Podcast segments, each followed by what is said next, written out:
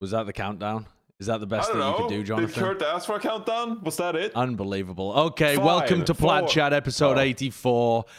Jonathan's giving me some some meager countdown because Jaws didn't even hear it. Jaws didn't even try. Is this the kind of level that you're bringing to this podcast, Jack? I didn't even hear. My brain shut off because we've been talking about nonsense for about an hour. So like True. my brain is. we have been late to begin off. this one. We started talking about a vast 3D shirt as well, Mm. which is It's I- just it's just a regular print, by the way. It, there's Um, nothing crazy. It just exists in the third dimension, What like is the it? rest of our reality. That's about it. Salmon looks like it's 3D.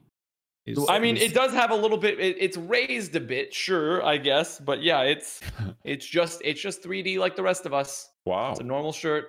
I, I like to think of myself as a fourth dimensional being. Not not in terms of uh, not in terms of like I, I am able to access hyperspace, but just because I, I travel through time as well. And recently I found myself traveling backwards through time too. I went all the way back to the days of the cavemen, and I, I realized that they're missing something that all of us have easy access to, you know? Uh, in my imagination in in my imagination right obviously you keep nodding like an absolute gormless man listen I'm just listening. I started. You started saying you're Put moving yourself- through time, and I'm like, what's where it's next? put yourself in this headspace of asked take yourself back to the days of old 10,000 Okay.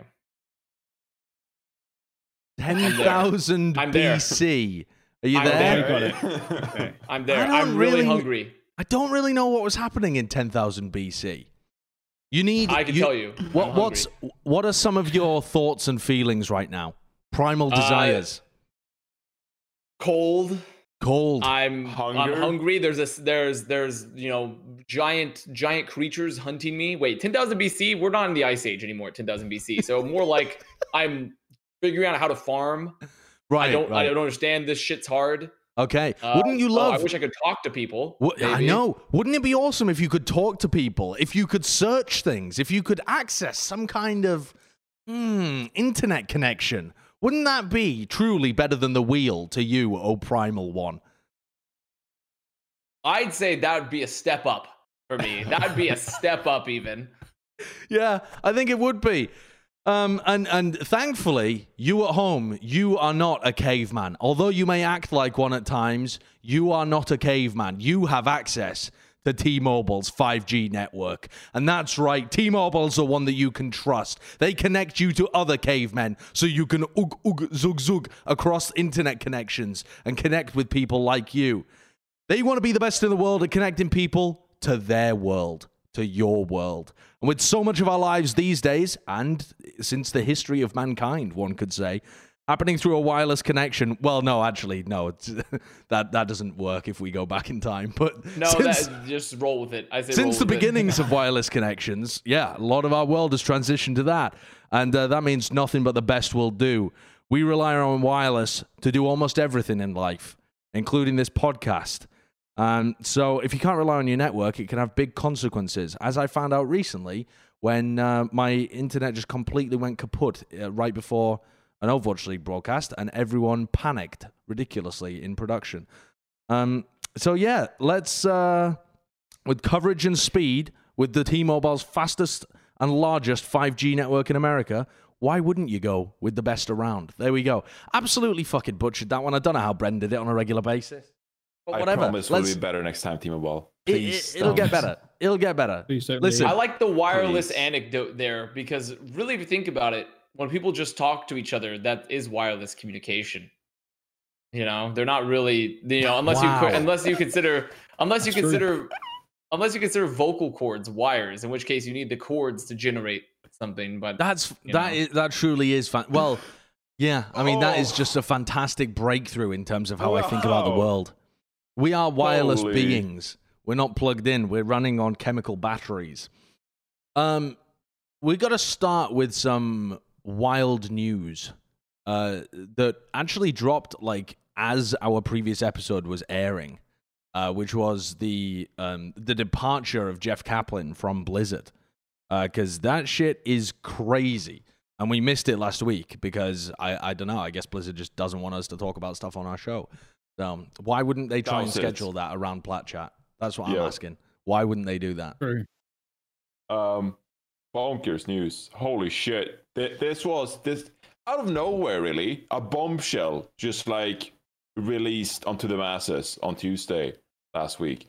It was not quite that negative. I'm just talking about like the actual, you know, impact, the gravity of the news. Um, Yeah. Wow. That's my comment for the week. That's your my comment, just wow. Yes. really Wow. good input, Wait. Jonathan. yes. Yeah, incredible. We're, we're firing on all cylinders here today, aren't we? This is nothing but the best coming at you for I've episode been sitting here 84. for two hours. Uh, uh, at, this, at this point, all my energy is consumed trying to talk about fishes in Jaws tank and discussing gardening with uh, Kurt and Avast. Um, What? So here was my question: How can you even have an opinion on this when you have no idea what why why he left? That was I was talking about it with my Yeah. chat because it happened while I was streaming. I was doing a I was doing a Valorant VOD review, and all of the Valorant Timmies suddenly just turned into a Blizzard talk while we were just talking Overwatch the entire time. They were like, "What the fuck are you talking about?" But this, um, a lot of people responding extremely negatively, or like, "Oh, it's the end of times. The face of Overwatch has left Blizzard," and a lot of people just being like, "Yeah, I mean, it's it's probably just gonna operate exactly the same." I can't even I can't even process a reaction to this because there's just no additional information. yeah, I, I will say, I will say that people were very negative about this news when it came out. And, you know, there's been uh, a few folks leaving Blizzard Entertainment recently. And, you know, over the past couple of years, a lot of the original members or, you know, who were back then, uh, back there when they did like Warcraft 2, Warcraft 3, like StarCraft 1, uh, World of Warcraft uh, Vanilla, like not classic now, but like the original World of Warcraft. You know, a lot of those original founding members, etc. You know, over the past few years, they've been leaving the company, started doing new adventures, etc. And so I think people are just, you know, they're being a bit doomsayer about uh, all of all of this like news coming out. And I think, you know, maybe in- some roles, I understand that like you'd be like, hey, why is this guy leaving? You know, what's going on? But for Jeff, really, I don't feel when when this came out. Obviously, I was you know caught off guard. You know, I was sad about it because I love Jeff, and like I'm sure we'll share some stories about Jeff. But at the same time, it's like when they write the headline, and it's like the dude who's been at the company for 19 years is leaving. I'm like, part of me is just like, you know, you've been here for 19 years now. Maybe you know, maybe he just wants to you know get a fish aquarium or you know grow some plants in a garden like i don't know what jeff wants to do but it's like he's been there for 19 years like it, at some at some point you have to sort of be like okay well if he wanted to move on obviously we don't know the intentions we don't know the motivations why he's leaving but i could you know there doesn't have to be like a sad or evil reason as to why he's leaving if he just wanted to be like yo i've been here for 19 years i'm out i'm like okay well well deserved, Jeff. Like you brought me a shit ton of awesome memories uh, in Blizzard games. Like I love World of Warcraft. You know, I got a career in Overwatch, and I'm so grateful for that. And like he he was part of you know building these communities, and so I'm just deeply grateful for that. But if he after 19 years, God bless you, work as you know at a company for 19 years straight, you know. If he moves on, okay, you know, it doesn't have to be reading into it to be like, oh, this is terrible, everything's gone to shit. It's like, no, man, it, it's it'll be fine. It's like half your working life, right? Yeah, Like that's 19 nuts. years. That's a that's a long ass time. That's I'd- that's I'd longer than you've more been con- alive. Yeah, it's true. Yeah, I turn 18 tomorrow. It's going to be a great time. No, but I would be more concerned if it was someone that had been working on Overwatch at, at that kind of position for maybe a year or two, you know? You'd be way more concerned. But maybe, like Johnny said, that he just kind of wants to move on and do his own thing. Plus, I think a lot of the I think a lot of the negativity was around, I wouldn't say about the person replacing him, more just like, oh my God, is the game going to die? Is it going to, is it going to ex- implode? Like what's going to happen with Overwatch 2? And I don't think anything will change. The guy that's replacing him, Aaron Keller, had been under Jeff for like a long time. Mhm. So for, Yeah. for their like ideals, they probably don't line up exactly like no two person's ideals on how to make a game or like how to push forward a game um, is going to line up exactly, but they're going to be similar to the point I would where imagine, a yeah. lot of people probably won't notice the difference initially. Maybe, maybe there'll be a couple of bigger changes that uh, we don't expect, but it won't be as different as uh, uh if if Jeff was there, you know. A slight. I mean, I I tend to agree with everything, but I do feel like it's for me. I'm not that worried about it at the end of the day because it's a major project that's going to be taken under. You know, they're going to finish it no matter what. And Aaron Keller, like we've talked about, has been with the company a long time, worked with Jeff for a long time, and I'm sure the foundation is already there. But I hope to God the foundation is there at this point for Overwatch 2. but the uh the so the point being more so that like it is more concerning simply because there's a huge project on the horizon that sort of his baby that he's left in the middle of. And I understand why people would be concerned, right? Like I'm not gonna I think people are being way overly negative without knowing the facts, right? It's like when Nate left uh the league. It's like Nate had an amazing opportunity to move to Epic Games. Like it's not like some sort of binary choice like oh he doesn't like overwatch league anymore and he doesn't want to finish the project he just got an incredible opportunity come in front of him and he took it um and so i don't think it's it's it's a could be a very similar situation for jeff or like what johnny was talking about where you know maybe he just wanted to do something differently but i understand where people come from though because it is not opportune timing for this to happen and also with a big project being Overwatch 2 on the horizon and sort of how the development plan and the cycle of content has been put forth, right? Yeah. Especially for someone that's been so in pretty much inexorably linked with Overwatch and that being their project. Yeah, and that's like the their claim to fame, you know? Yeah. So I do feel like it it would be kind of naive not to think there could not be negatives associated to this, but oh, I mean, it's also be. but well, but also it would be kind of alarmist to be like, oh, the end is nigh, right? But per, I'm cautious about the news myself, but I'm also since we don't know all the, all the facts, who knows? Could be any number of reasons, right? Yeah, So- I mean the the theories of like I saw people posting on the Overwatch Reddit and on the competitive Overwatch Reddit as well, saying stuff like, "Oh, it's probably because they they want to add battle passes into the game and he doesn't want it, so he's decided to take a moral stand and leave." I'm like, "Where? How are you drawing these lines together? Like, where is this coming from?"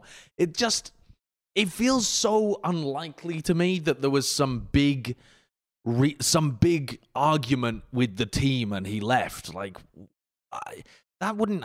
I don't know. I don't buy it. I don't think that would happen at this stage in the development. They've already cooked up the whole. The whole vision for the game has already been made. It's already been done. If they were gonna have arguments about like Jeff didn't want Overwatch 2 to be a sequel or something like that, then like that would have happened ages He ago wanted when to the be, idea was he wanted first to be Heroes of the Storm 2. That's what he wanted it yeah, to be. Yeah, that's what he really wanted. And and I, I suppose it's possible, but a lot of these ideas just feel like people projecting their um their fears onto this news rather than there being good reason to actually be concerned about it. Um, if, for example, more people left within the Overwatch team, or there was some article talking about the you know the top people within Overwatch being worried about the direction of it or something like that, well then now you're starting to have some basis for those concerns. But it just feels like it, uh, also the way that BlizzConline was set up with Jeff essentially allowing Aaron Keller to lead the whole discussion around Overwatch 2. I don't know whether you guys remember, but Aaron was the one that Yeah, was I like really excited to talk about everything, and Jeff was just like, "Oh, what do you want to talk about next?" Then Aaron was the one like, "Oh, I'm really excited about Rome," and then he was walking through the whole of that map and stuff. That feels to me like he was doing the alley oop early on. You know, you don't know when Yeah. we don't know when this decision was made, but it doesn't. Again, I'm not really basing this on much, but it doesn't feel likely that Jeff just woke up one morning and he was like, "Fuck this shit, I'm out," and just decided to storm out the front door. It, it there's there's a there's a clear um, hierarchy process here that's going with the assistant game director getting promoted, who was already put in a very like leading position in Overwatch 2 and a forward facing public position at the most recent showcase of Overwatch 2. It just feels fairly natural and like there's not too much shit really going on. Yeah, and I, I think the timing is actually, you know, probably the best. If he, if his desire was to leave the company, now was probably the best time to do so in Overwatch 2's developmental. Is it better now or when it's released? Well, here's the thing. Here's how I see it. Okay, if the alternative is if he were to stay and write it out and then leave after Overwatch 2 was released, he, in his position, likely would have continued to making like the developer videos. He would have continued to being like the face of Overwatch in terms of like the development team. And with the rising hype of Overwatch 2, he would have been more and more outward facing, and you know, more and po- more and more people would recognize him to be, you know, I can't exact, I can't even remember what his exact role was. Was it like Game He director. was like game, Game director? director? yeah. yeah, yeah. game director, right? Um, and so I think that at that stage, the hype would be so big about Overwatch 2 around its release, or maybe like even like a few months after, that I think the negative PR surrounding the news would have been a bigger hit to the franchise, in my opinion. Um, you know, it, it depends on like his statement as well. Like if he were like, well, I've been thinking about this for a while, and now Overwatch 2 is out, and I can finally leave. But it's like I think now it's like it's not the bottom of the hype because you know we're getting we're building towards Overwatch 2. But now is the right time maybe for someone else to take up his role uh, to make sure that we don't associate Overwatch 2 as much with Jeff Kaplan and him being outward facing. Um, and actually, we can look at Overwatch 2 as a new chapter and someone else taking that role without, you know, dealing with a massive, big PR thing if he leaves, you know, three months after Overwatch 2's release. So, Yeah. does that make Maybe. sense? I don't know. Yeah. Yeah. I think it's also that is um it's better now than if Overwatch 2 is a critical failure. Like if it's not enjoyed by the public and then Jeff was planning to leave anyway and then he's like, "Well, now if I leave, it just looks like I'm either getting Ditching fired the or trying project. to Yeah. yeah, or trying Yeah. to ditch the project." So maybe in that sense too, it's a it's a bit safer to try and uh you know set it up for the rest of the team to carry it. But I don't know, man. It, it's just to me the only feeling I really got from this was it's sad that we've lost the face of Overwatch. Yeah. Yeah. Everybody we all interacted stuff. with Jeff in various ways. Like, granted, I never was, I never had the pleasure of having like a lot of one-on-one conversations with Jeff, but like he would be in conversations around like areas and like you could tell he was really passionate about the game. And even his farewell, you know, he talked about how he loved the game still and how, though to my ire, you know, he still was talking about how there's, it's like I love r slash Overwatch and also R slash competitive Overwatch because they're two very distinct separate enti- entities, which I hate. Hate that me- mentality, but you know it's it's the truth with Overwatch. But you know he always was very passionate about the game. He was a leading figure with making sure that the game also felt like it was a very inclusive space. I mean, I remember when I was a player in season one, Pepe laugh, uh, how they like they would have the uh, they would have the conferences about how players need to be acting, holding up their their standards, and making sure we're building like an inclusive, safe environment. And Jeff himself would come to the to the arena, and he did this for multiple seasons when the arena was still existing, and give presentations to the players and talk about how much we need to build like a better community for our league and things like and all those things like that. On top of the fact that he was a very driving force for his passion behind Overwatch and interacting with the community and things like that. So it is a shame that he's gone. And I don't feel like there was ever going to be a perfect time. If he really wanted to leave, you know, or if he got another opportunity to where he wanted to leave, there was never going to be a good time for him to go, you know? There was Yeah. never going to be a perfect time, right? There was always going to be some sort of shitstorm at some way. yeah. It just depends on like what ship he left on the way out. You know, yeah. I think people also don't realize how big the Overwatch 2 team is. Like they've brought in a lot of people to be working on the game and it's a lot of people each with their own tasks. It's not like Jeff is in charge of everything. He's he's the or he was the game director. He's overseeing the kind of the vision for it all. But I don't think this is going to delay the release or anything like people might be fearing. Also, you could just play like- this video backwards and it would just be Jeff sadly getting up and leaving. getting up and leaving. Doesn't he The very leave in the end start, yeah. anyway? Yeah, I think he does do that at the end, probably. Skip eight hours in. We don't have time to watch the entire video. Oh, wait, no, he just Okay, he guess not. doesn't. he just stays sat there. All right, cool. Anyway, let's um oh no, he does. Oh, He's there he is. oh, Don't there it forget. is. Bye, Jeff. Bye, Bye. Jeff. Bye, Jeff. Thank Bye-bye. you. We've enjoyed your time with us.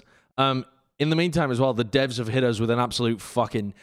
I think that I think Jeff left after the experimental card patch got pushed to live. I think that's. I genuinely think that's why he's left. That that D.Va change that made it into live has Ridiculous. Holy. It's. I mean, it's the it's the end times. It's the end. I've seen it a couple of times already. Deep baby D.Vas will uh, lose mech and they will flank and they will sit on top of the Ana player, hit Q and kill the Ana. It's it's, it's so stupid. it's ridiculous. I've seen it twice in ranked already. All right. So what what do you guys think of the these changes to BAP? I actually think they're pretty good. Yeah. They're not exactly what people want, but it's better than nothing, is my opinion. Like, I don't see people. People are gonna bitch either way. Is that that's just like the truth? But like, still a BAP nerf, you know? Yeah. Still a BAP nerf, and most importantly, it's a immortality field nerf, and I feel like that's that's better than nothing. Obviously, you'd want Yeah. more. I still think a damage I'm- I'm reduction okay with field is better, personally, Yeah. than like an Yeah. actual immortal field. You know, like it's it, it- although you'd have to change the name. I know, but like Just call it damage reduction field. Doesn't mean anything anyway. Yeah, immo field exactly. Like Yeah, just uh, re- reducing damage is infinitely better than making someone actually invincible. Yeah. Yeah. very true. But very true. It's, it's like you said, it's still enough. I still think it's pretty good. I know I do notice the difference when I play BAP and uh, with Immortality Field because people are so low when they come out. They might as well be on one HP. Like it's Sure. especially like DPS and stuff. Like it, it you might as well be on one HP. Um, I mean, yeah, I you're going to be on like 20 health. it's Yeah, yeah, it's it really ridiculous. is. A light It's like you breeze die will to a knock you melee. down. So yeah, it's is, good. Is there any world in which this D.Va change is a good thing for the game? Someone pitch me on it. no. Is it fun? Is it fun? I mean, it can be fun. It's fun to, if you were the one doing it. I'd Yeah. say it's fun. I when you see off tank players in their rank clips and they do it, like they're having fun. But uh, I don't know if anyone else is having fun. Like No to me, it kind of just like it's like if they hit the randomizer button on Overwatch and they just like threw in a random stat that got amplified, and this is the one. It doesn't make it doesn't make any sense within the wider context of the game, realistically, because like calling mech was never really part of like the whole point of like mech is kind of like you have mech and you don't. Like D.Va already gets a second life by getting demeched. You don't need to make it stronger to get her mech back because that's already giving her a ridiculous buff, right? So all we've done is add a buff that's a gimmicky buff at that for really no reason. well, at Well. I like the uh, developer text because it actually states that it's like, hey, this is so, you know, when you stall uh, a D.Va, a baby D.Va, she can actually kind of like punish like McCree's body blocking or whatever, but like calling down the mech. The But you know, though- in most no examples, one. Oh, you wouldn't be able to capitalize on that anyway. Yeah. Because uh, when call- like Yeah. if she mech calls a mech, you're just gonna re demech her again. Like if you call in the middle Well, of the team, yeah. they're just gonna demech her again I mean, you would her. just you know? you would just kill You're her not and all cancel the mech. Are you? You can Like- just yeah. You can Like, just cancel the especially mech with, like, animation. McCree and Ar- what you're going to punish the Ana for being on top of you? That's the Ana's fault for being literally on top of the baby D.Va. It's more often not the tanks that are body blocking because they have such a large hitbox. Oh, so they get damaged. Sweet, that means more ult charge for actually your supports. you To me, it's just a nonsensical change. It like someone hit the randomizer and it doesn't make any sense. All right. Well, then, Yeah. what should the devs do to stop pilot D.Vas being staggered? Poor FRD. I keep looking at his face every time he gets taken out of don't mech and think- staggered relentlessly. I don't think they need to change anything about that because I think that's kind of a, a skillful part about the game in a sense, in like being Yeah, able to lame make sure though, the innit? baby D.Va survives at the very end. It is that oh. very Oh. punishing, but like chaining sleeps and stuff and flashbangs and shield bashes and s yeah, okay, maybe maybe a stun cap would help, you know, diminishing returns or something, but I mean, don't you know, could I always you could always increase like if there because realistically there is no good solution to this without other than killbind. Killbind is the good solution yeah, here. sure. But like the the only other solution is just increasing the rate at which you can either make David Baby D.Va weaker, which is bad overall for when Baby D.Va gets out of mech and wants to get into mech in the middle of a fight, or you can make her get mech faster, which is now a buff. But there is no perfect solution here. And that isn't like because the reality is we haven't designed there's no system in place about spawns in this game. And the whole staggering concept is a very much a spawn situation and like dealing with spawn waves and getting a player that's getting caught like behind enemy lines and like there's no other player, there's no other hero or spawn mechanic in this game that's like Baby D.Va currently at all. There is zero. It would be like if Hammond, imagine if Hammond got killed out of the mech and he just scrambles around, you know, as a hamster. Like, so that, That could be, be fun. Maybe they could add more stagger mechanics. I don't know, but like the point being is that there is no good solution for this because the system is not currently designed for a hero like this. So you're gonna have to pick something that's dumb and that, that's gonna be dumb in some way, or leave it alone. And this is the dumbest of the dumb solutions because it doesn't fix any of the problems. It doesn't fix any of the problems with staggers because no no support heroes fucking sticking just fucking sticking their face up Baby D.Va's ass to go fucking get smashed by the mech. It's not gonna happen ever. Like so it, this it just is nonsensical to me. Should they- it's funny though. It's funny. What if they made a bunny see, blasters do um, way more damage?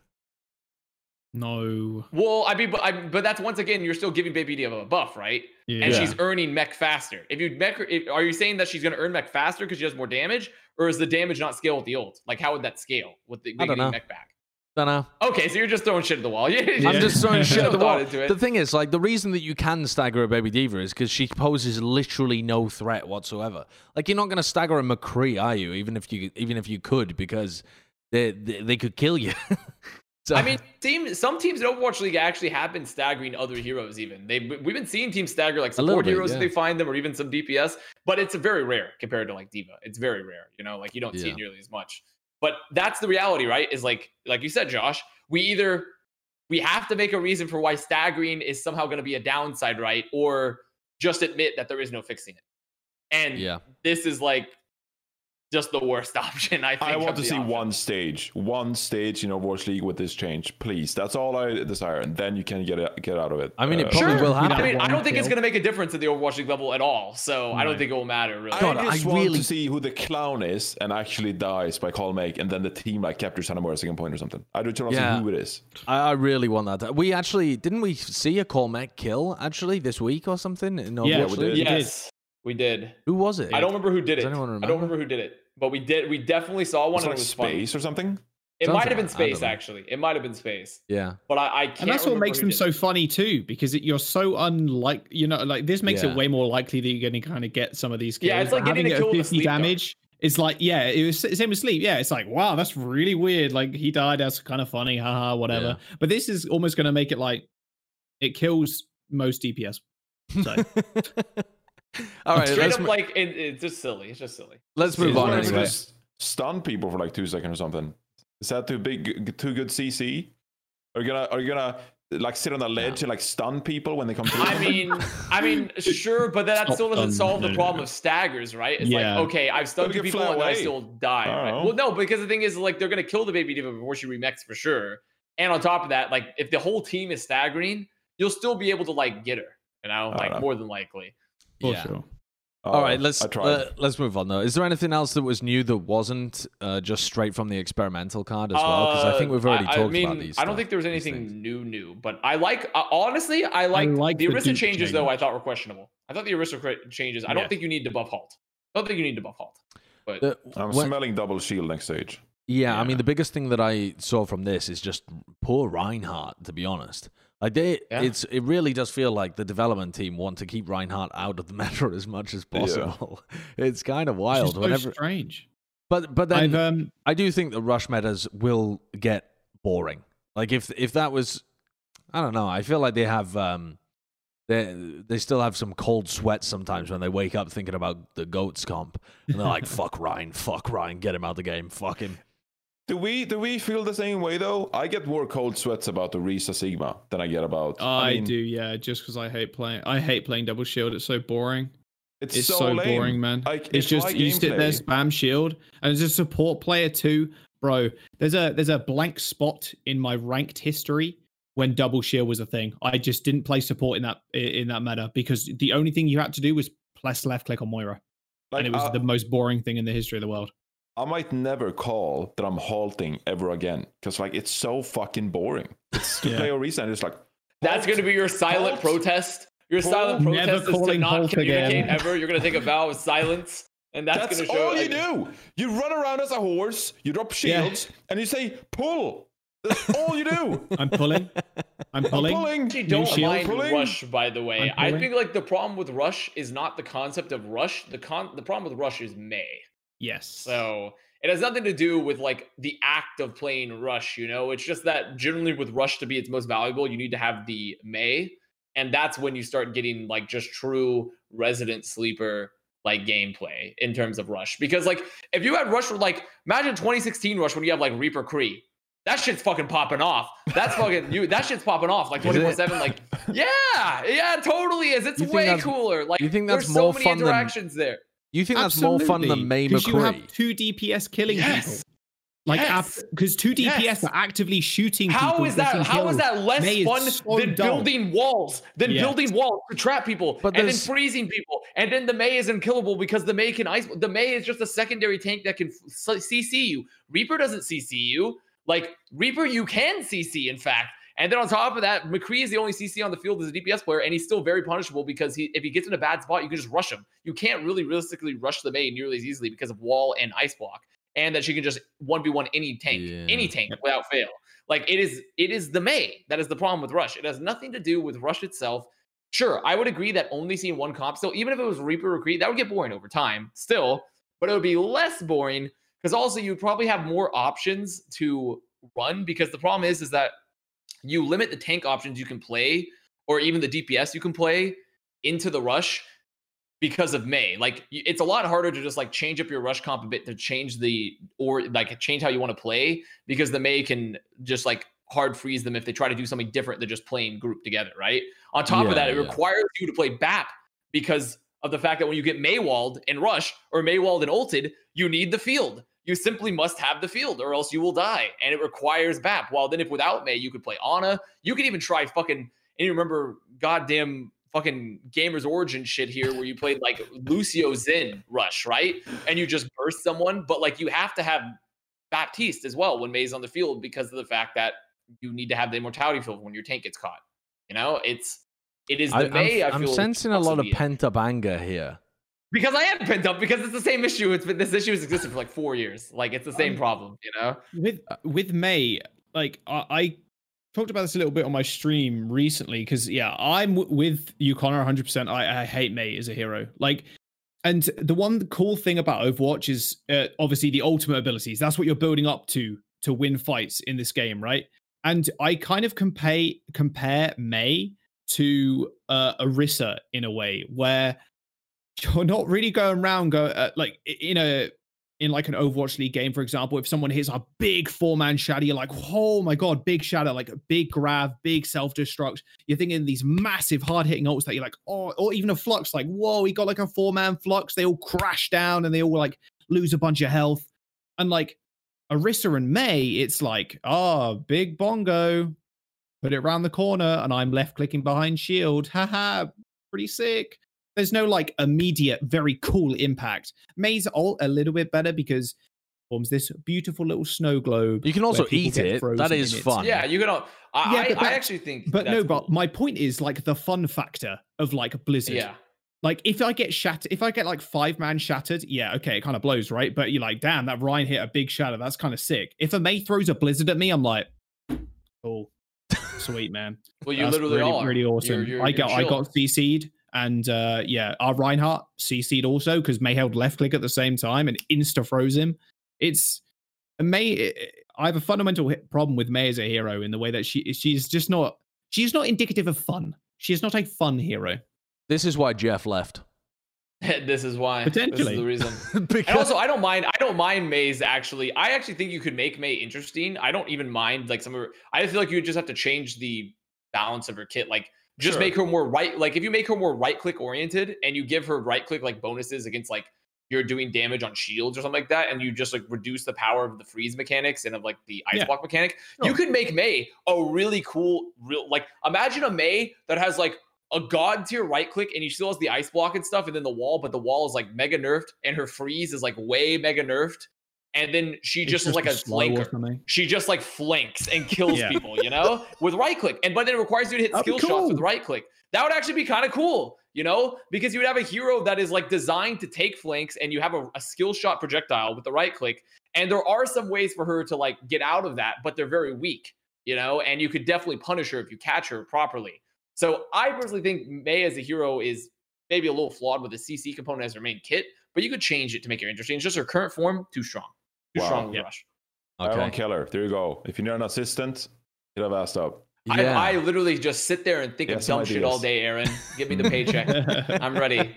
Yeah. Well, my my my my story to it all was the you know I enjoy. Thank you, Jeff, for taking the time to have lunch with me in Irvine, and I could actually tell you about Flying Reaper, and I got to see it in the game. So thank you, Jeff. Oh yeah, of course. Yeah. Yeah. cool. You actually did get so, to see uh, Flying Reaper. There you go. That was dumb Jeff's ideas. going Talking away about dumb present ideas you. of us. Flying Reaper.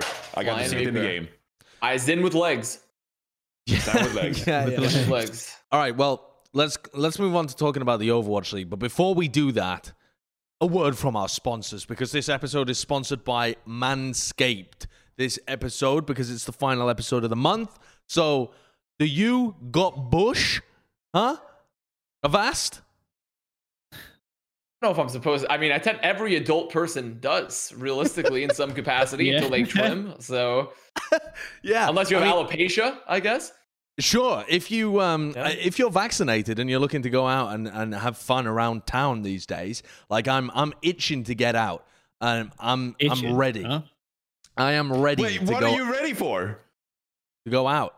To, Go to out. experience the the the delights of Austin. That's what I'm saying when I'm vaccinated. But my tie-in here, Jonathan, to the sponsor is that specifically if you're if you're looking to go and uh, you know mingle with people, then you want to make sure that all of the all, I uh, listen. I know you. I know you because I used to be you. You don't look after yourself. You really don't. You're not like Avast who always has his hair perfect, always smells really good, always has that perfect shave in locations you don't even know about. You, you need Whoa. Yeah. you you Yep. need to be more like Avast and less like young me, and that's where Manscaped comes. Look at this shit. You got get a bag, got a thing in here. Look at this. Look at that. Manscaped 3.0. You can use this. Mm, you're gonna look so tidy down there. You are gonna look so tidy. Yeah, it's good I- stuff. So you can uh, use code PLATCHAT to save 20% at manscaped.com. All right. Let's talk about the Overwatch. Buy it for League, a huh? friend. There you go. Uh, You can buy it for a friend. You can buy it for a partner. for a you can buy it for whoever Buy it you for like. all your friends. I'll tell you what though, if I got if I got that from a partner, I think I would I would I would think it was very pointed. You telling me something? Or You know, exactly. I mean, not that that's a bad thing. Some people need a bit of a push to look after themselves. To be honest, like Jaws. Yeah, like Jaws. Oh, He's too okay. Jaws. wrapped up in his fish stuff. He's lost control yeah, of his huh. life. you He's butter lost. a Mr. Avast up, he's sliding down a slide, and you just start throwing me in the dumpster. It's time Okay. to trim the seaweed, Jaws. We we had our first. Um, we had all twenty teams have finally debuted now that the week two is actually finished, um, and there was a lot of there was a lot of roles. There was a lot of um, Yeah. one-sided matches, but also just a lot of three nils that even though they were competitive, I don't feel like we got the best look at some of the teams that got destroyed. Because Yeah. it's it's hard to tell when a team just loses which teams they would lose against and which they would win against if they just got kind of outclassed in their games. Where do you want to begin here? Do you have do you have a favorite game of the week that you want to begin with? Do we? Um, do we want to on. do by region? Perhaps. Yeah, Yeah, well we're let's doing by let's region. start with Yeah, North we're doing- America yeah. first. Okay. North America? Yeah. Yeah. Uh, so we saw the London Spitfire for the first ever time. Uh, Oh well, actually, if we want to start right at the beginning, we saw the Paris Eternal for the first ever time this week. So we should give them, you know, five minutes of airtime here. And, Yeah, and we Paris, they do actually manage to take a win and a map off the Houston Outlaws. Um, how are you guys feeling about Paris compared to your expectations of them? Because I think everyone had them as like bottom three in the league with Vancouver and Valiant. I don't think there was anyone who put them higher than that in their power rankings, actually. Yeah. Well, actually, I think I've been quietly impressed by the Paris Eternal. Obviously, they came out in their match against the Vancouver Titans, and my God, they were poop. They were shite, utterly shite on that Oasis map against the uh, Vancouver Titans. But Yeah, then, you terrible. know, they got back into it. Icon Valde, it looked pretty good. Um, didn't we even see them play a Winston composition? That was pretty good as well. Why, why, why do I feel like that? I way? don't remember them playing. I mostly remember them playing Rein Zarya or like Rein D.Va like the entire time. Yeah. Honestly. But they looked So- solid. Mm, Nash- Like it did. looked like Oh they yeah, had- oh, Yeah, Gib- here we go. Gibraltar. That's right. Oh, they yeah, played. Gibraltar, they played. yeah. They played double bubble Gibraltar. That's right. But it was Yeah. okay. You know, like Don, you gotta step up with your Winston. You know, you gotta work on that a little bit. But it, overall, it was okay. like they they don't look like they're going to be the bottom of the league. I, I mean, they won't because they beat the Vancouver Titans. But like overall, they showed some potential. You know, Khan on the flex support, he showed that he's capable of playing some really good flex support in the league. Onigod, we knew from last year when he was on Dallas Fuel that like he could actually compete with some of the hit scans in the league. So I, I liked overall what I saw from the Paris Eternal. You know, like they're not going to be bottom feeders all season. Uh, yeah, I don't know. I just feel like I'm not really convinced. The game, I'm not convinced. the game. okay, I mean, bottom feeders in terms of being literally the bottom, sure, they do actually look like they're better than Vancouver, and I think that there's, I think that there's periods of time where they could be better than um, London as well. But I don't have a good read on London at the moment. I mean, But- it, it deserves mentioning. I think that like going into the season, I thought it was going to be like you know maybe like two, three teams in the bottom, and then it'll be like a tier break, and most teams in North America will be competitive. But as it stands now, after two weeks, it feels like we almost have like two or three tier bre- breaks in NA, and so Paris, Vancouver, London for right now is definitely like you know in the bottom there, and then you get the next step up. So I don't mean that like they can compete with like even Boston. I don't know if they can compete with Boston Uprising, but you know they showed me some some good things anyway. I, I think that this first game though was probably riddled with nerves for them because I thought this was kind of a shocking win. Um, I thought this was a pretty shocking performance from both teams, honestly. Um, Yeah. But then when they played against Houston, I actually thought they brought some nice things to that game. Like they had a, the Havana, the map that they ended up coming out with the win on. They had some. Um, they they played with a good understanding of how the rush comps work and where to fight, and the execution in the fights was pretty decent too. So I feel like they just needed to get that like first match out of their system. I um actually think Paris looks by their second match looks slightly better than Boston on their debut. But I don't believe that's going to hold true for the season. I just think currently they look def- they looked better than a bit better than Boston on their first week out. Um they looked still not great, but they did have good I mean Onigod like we talked about they have they have bright spots on this roster. They have a great rookie with Khan, I think. Uh, Onigod is, uh, you know, been we've seen him play well. Uh, I think Don has a lot of potential on it. He's a young guy with good mechanics, and I think he has a lot of potential to be shaped up to be a better main tank. Um, the rest of the and then and honestly, on the second match, Suna's Tracer was It was actually good. good. Yeah, Suna's Yeah, Tracer was yeah. good. Suna's Tracer is pretty good. Uh, the rest of the roster, I'm kind of not sold on, which is shocking because I, I was actually a big Ellie uh, supporter from his time in Justice, and he has not shown that his level of play. I think currently um, now with Paris Eternal at all. And Neptuno, I mean, Neptuno is like a you know, I, I feel like we're still finding a, a footing there for Neptuno. Um, so uh, we'll we'll have to wait and see. But I do find that like this roster actually looked better in the first week than Boston. But I have a hard time believing, especially outside of Rush too. That you touched on it, Johnny. I think this team could potentially be really bad in Rush or in non-Rush, I should say. Um, so I really, need, I really need to see this team do more. Yeah. I think this team's going to be a little bit of a flash in the pan, especially since Rush and like obviously EU's kind of EU have always been this kind of ooga booga region, right? Where they are good at kind of s- slambulant style Overwatch. Um, so with it, if the meta does end up changing to something else, especially if the patch, um, the new patch goes live, although I'm not sure how much that actually changed much. I don't think it will, but maybe more Orisa. Not entirely sure. Um, I, I think potential early season victories they're going to be fairly easy for them to pull out, but later down the line, hard to tell. Uh, I have a big flash in the pan feeling um, for for Sure. the Paris Eternal right now. It's like uh, we, we see this. I think. Correct me if I'm wrong, but I feel like we see this a lot from like EU heavy EU rosters where they come out and they're like, "Whoa, they're, they're actually pretty good." Like, damn, a lot of like standout moments, and then it's just kind of it kind of teeters off just a little bit. Other Well, I teams mean, start to The get most to them. The the only comparison there that really makes sense is Vancouver Paris from Eternal from last the 2019 when Oh, yeah. because that that team Sure. was I mean, they looked like they had a bit of promise at the beginning, but then they just went negative in every. They went.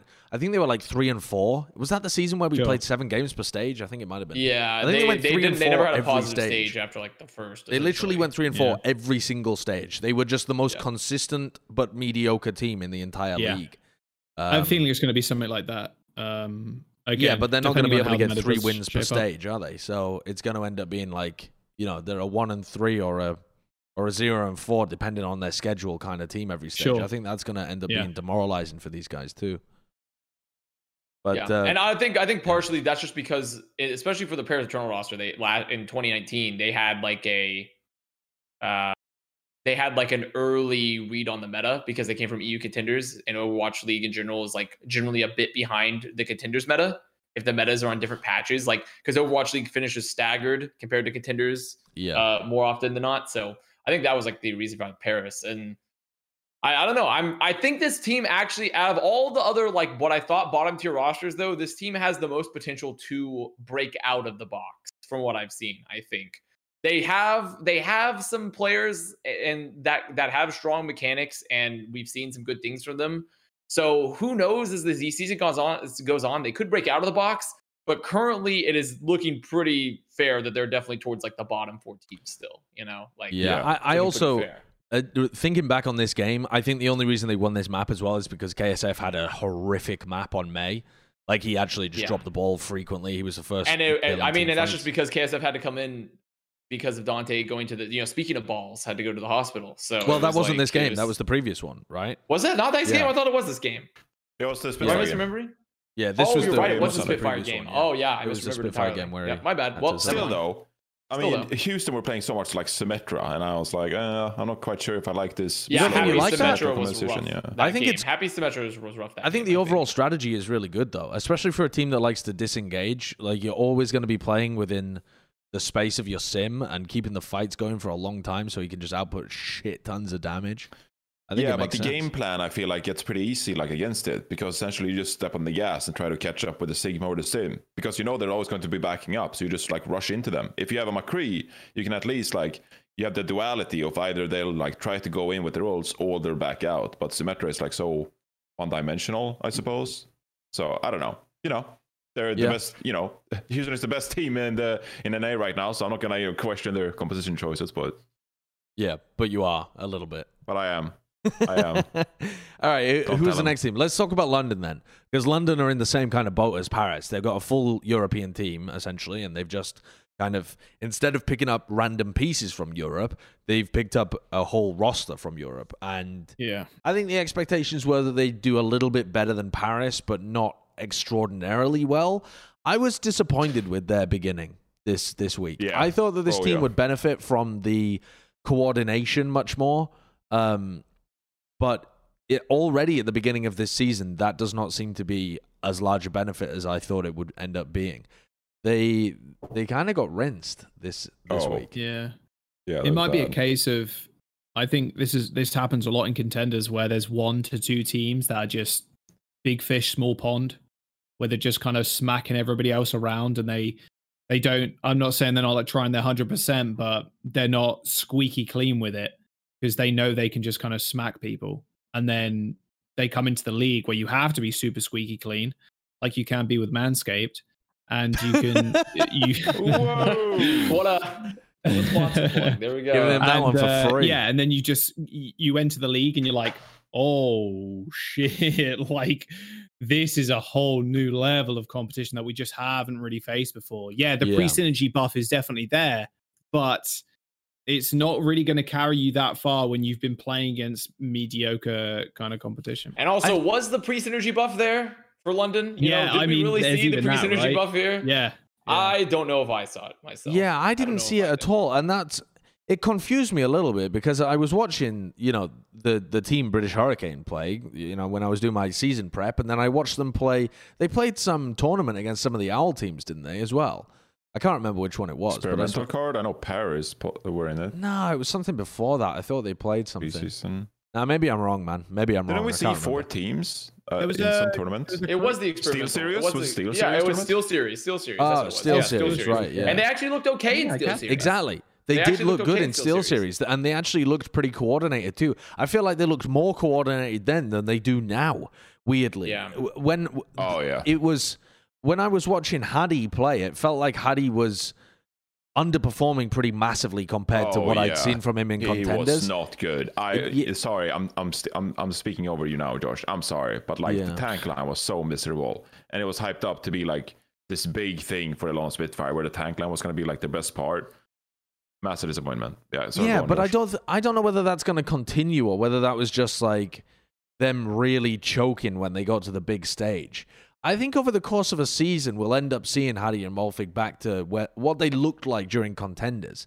Because Hadi looked like easily the best main tank of EU contenders, and instead he comes in and just looks exceptionally poor for the for his opening game, and the synergy with Shax was non-existent.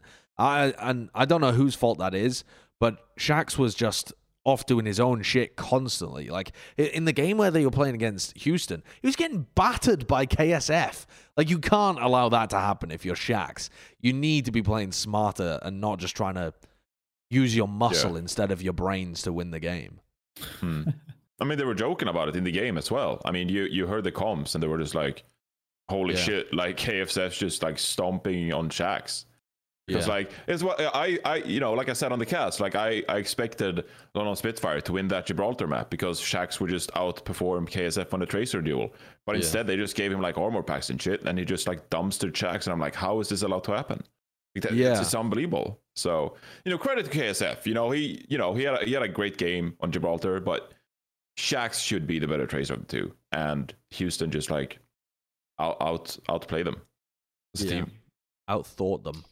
I uh, and they also I think it was just a poor performance from uh, all the parts. Realistically, like Kellex had an okay time. Uh, I think Shax had moments here and there during the week, but like you said, the tank line not very much synergy. Not synergy between Hadi and Shax.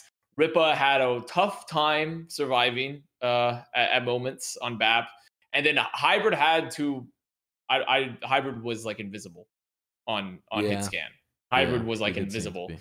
Um, and so I, I think this roster, and the crazy part is, like we said, we've seen this roster perform decently preseason. So there should be something there. There should be some pre-season existing synergy. It just looks really, it does, it looks beyond, it looks like a combination of not only just synergy, but also talent currently. But there's no way that the talent is that low from a team that had so much success, even in a weaker region. It just shouldn't be possible. Yeah, Um, I don't. so I think I'm hoping this team will improve as time goes on. Uh, but I'm not. I'm really, really not big. Also, we- something we haven't talked about for either of these new teams, for some of these new teams, is that the ping factor. They are Yeah, playing on yeah. somewhat higher pings, even even though they're doing minimum latency Well, for both Paris and London. There is higher interestingly, pings. uh, Yiska's doing an interview series for GG Recon, and one of the people he talked to was Commander X. And uh, Mm-hmm. he asked him about the ping. He was like, hey, "What's what's the ping like? What's the situation?" And CX said, "When when the league got in touch with him, they said we're going to try and make it so it's 80, 90 ping max. we we want it to be sub 100." And CX said the whole team was like, "Well, we don't think you're going to be able to do that, but if you want to try, then yeah, go for it." And the the situation has ended up with um, the two people who have the lowest ping, according to CX, are him and Fisher, which that's not Oh, who you well, want to be the low bad. ping people because they're the Yeah. coaching staff. And then people range anywhere from uh, over 100 up to like Ripa, he said, was on over 120 uh, because he's Oh, playing from fuck. Finland. And That's so unplayable, dude. and so it does end up being large. And I don't know Well, whether yeah. I don't know whether the league mandates the pings to be equivalent or the like away team in that sense to play on like 90. I don't know whether they say all right, well, your flex support has to be playing on 120 ping because Ripa is. That that feels like too much fine tuning for every match. They probably just have a default number that they throw into every game. So it may be that this system does not work out as well as they intended it to. Um, but Oh, like difficult. CX, Commander X said in the interview, that's what they signed up for. They knew that they were using this system and they knew that it Yeah. wouldn't be perfect. So the players aren't mad about it. It's just shit sucks. It's a fucking This online it year. is. Yeah. Yeah, it is. So what that it is a factor we've ignored a little bit is ping. Um, and also London in particular, they looked abysmal, but they also had a way harder schedule, in my opinion, opening than like Paris. Because Paris got to play Glads, right? Titans. Definitely. You know, yeah, yeah. They played they Yeah. played they played Glads and um what was the other one? Like, Outlaws. Outlaws, yeah. While Paris had Titans and Yeah. Outlaws, you know? So it we do have like maybe some sort of like comparison bias a little bit in terms of like looking at them, but even still with the eye test, London looked a lot worse on individual levels than Paris did at times, in my Surprisingly. personal opinion. Very surprising. Yeah. Um, the other team that debuted and did shittily, so we'll start with all of the bad news and we'll work up towards the good news, was the Boston Uprising. Um, expectations were actually pretty high for Boston. I don't know where the fuck we rated them. I don't think we rated them that highly. But I were- had them. I had them solidly like upper mid table. You know, like not top Yeah, five, top have to six type of level, but they were in the mid. Like they looked like. I think this is the most tragic opening of them all. I expected London and Paris to not be that good. I expected Boston to perform better. I mean, This was the most tragic opening for me. But let's let's talk about the teams they had to face, right? We're talking about them having to face Gladiators and Dallas. They're expected, even if you're high on on D- Boston, they're expected to lose both of those games. You're not really Yeah, expecting yeah. them to come in and, and win. They they're supposed to have a zero and two week, which they Some did. people did think they were going to win, though. Some people did think that. That was the Scrim Bucks. Supposedly, they thought they were going Yeah. to win. I mean, I Oh, went for a wild. I, I went for a wild punt on Boston just because I thought it'd be funny if they beat the Gladiators again, like they used to repeatedly when they were a trash team. But I think most people would expect them to go zero and two. But I think it was the manner in which they did, right? Yeah, I expected a few maps at least they they would win. Like I had them predicted to win for even a few days last week, and then I changed it to Gladiators when I saw Gladiators stomp on Lana Spitfire. But yeah, it, it was just a mess. And I've been one of those people who's actually been very high on Boston Uprising. I mean, I've been saying here on this podcast that I was like, well, I see them as, you know, Avasi's Toronto Defiant. I think they, they're skilled players on this team. Um, like a backline of Myeonbong and Faith is really good. Um, but I think everyone really just like kind of struggled here. I think, but I said it on the broadcast as well. Like they're in a tough position now because Soon is not with them, and he was supposed to be like their primary hit scan player, and he was supposed to be able to outduel some of these hit scan players in the Overwatch League. Well, visa issues, Yeah. he can't play with the team, so now you're forced to play with M37. And not the biggest fan of M37. You know, like it's a fun story, but I'd prefer to have Soon in that role. So unfortunate for Boston Uprising. And then as well, like they they have Punk as like the sole uh, primary English speaking player on this team. And, you know, they picked up Gabe Olsey. Is Gabe Olsey going to play off tank moving forward? It just seems like this roster us in a very bad spot early on in the season. Because all teams they go through at least one rough patch usually in the season where it's like they have a few off games. Well boston uprising. It seems like they've caught that bad patch very early on because they have some changes going on with the roster. That being said though like to me this is a skill roster. They started off poorly but over time i think that they'll improve and become quite solid in the end it just looks like they're a bit lost early on in the season I wasn't really impressed with Valentine, to be honest. Yes. Um, yeah. I'm I normally agree. I'm normally high up on uh Green Contenders DPS, but Valentine, man, he had a rough game. I remember this map specifically. Uh, the clip of him. Uh, this might be it. Actually, this is the clip right here. He misses the health pack. pack and he just Oh. dies. He- Oh. there was a mega health pack behind him, and he just dies to Kevster. Yeah. Well, what a perfect time actually But- to uh to get to that point in the video. But But yeah, I think- he he was invisible, less than invisible, honestly. But I think also that this isn't a good meta for him to showcase his talents necessarily. Like the guy's playing what Mei and then Tracer. Well, he played that's- Echo a lot too, and his Echo was rough. Oh well, his Echo yeah, was did, rough. yeah. And also, Mei should be in his wheelhouse because he's the flex DPS player. He's the flex DPS. The real Yeah. problem, if anything, with Mississippi Soon is they don't have a Tracer player, and they put Valentine on Yep. Tracer a lot. And like Soon was supposed And to be their Tracer tell player. he was not a tracer. yeah, player. and that Valentine, that was the real problem with Valentine was that he had to play Tracer. But also, okay, I can get having a tragic Tracer. You wanted Soon to play Tracer. But Echo and Mei, as the flex DPS, as also people were telling me this guy was going to be rookie of the year on flex DPS. yeah, some people Valentine. were extremely high on And Valentine. I was watching his flex DPS. I was not seeing rookie of the year potential on flex Yeah. DPS currently, you know? And so that was rough. Uh, for me, I can get having like, it's not good. You'd want your flex DPS ideally to have a decent tracer still, but you can understand not having a good tracer, but not having your flex DPS heroes look good as someone touted as one of the best flex DPS, if not the best flex DPS coming out of Korean contenders.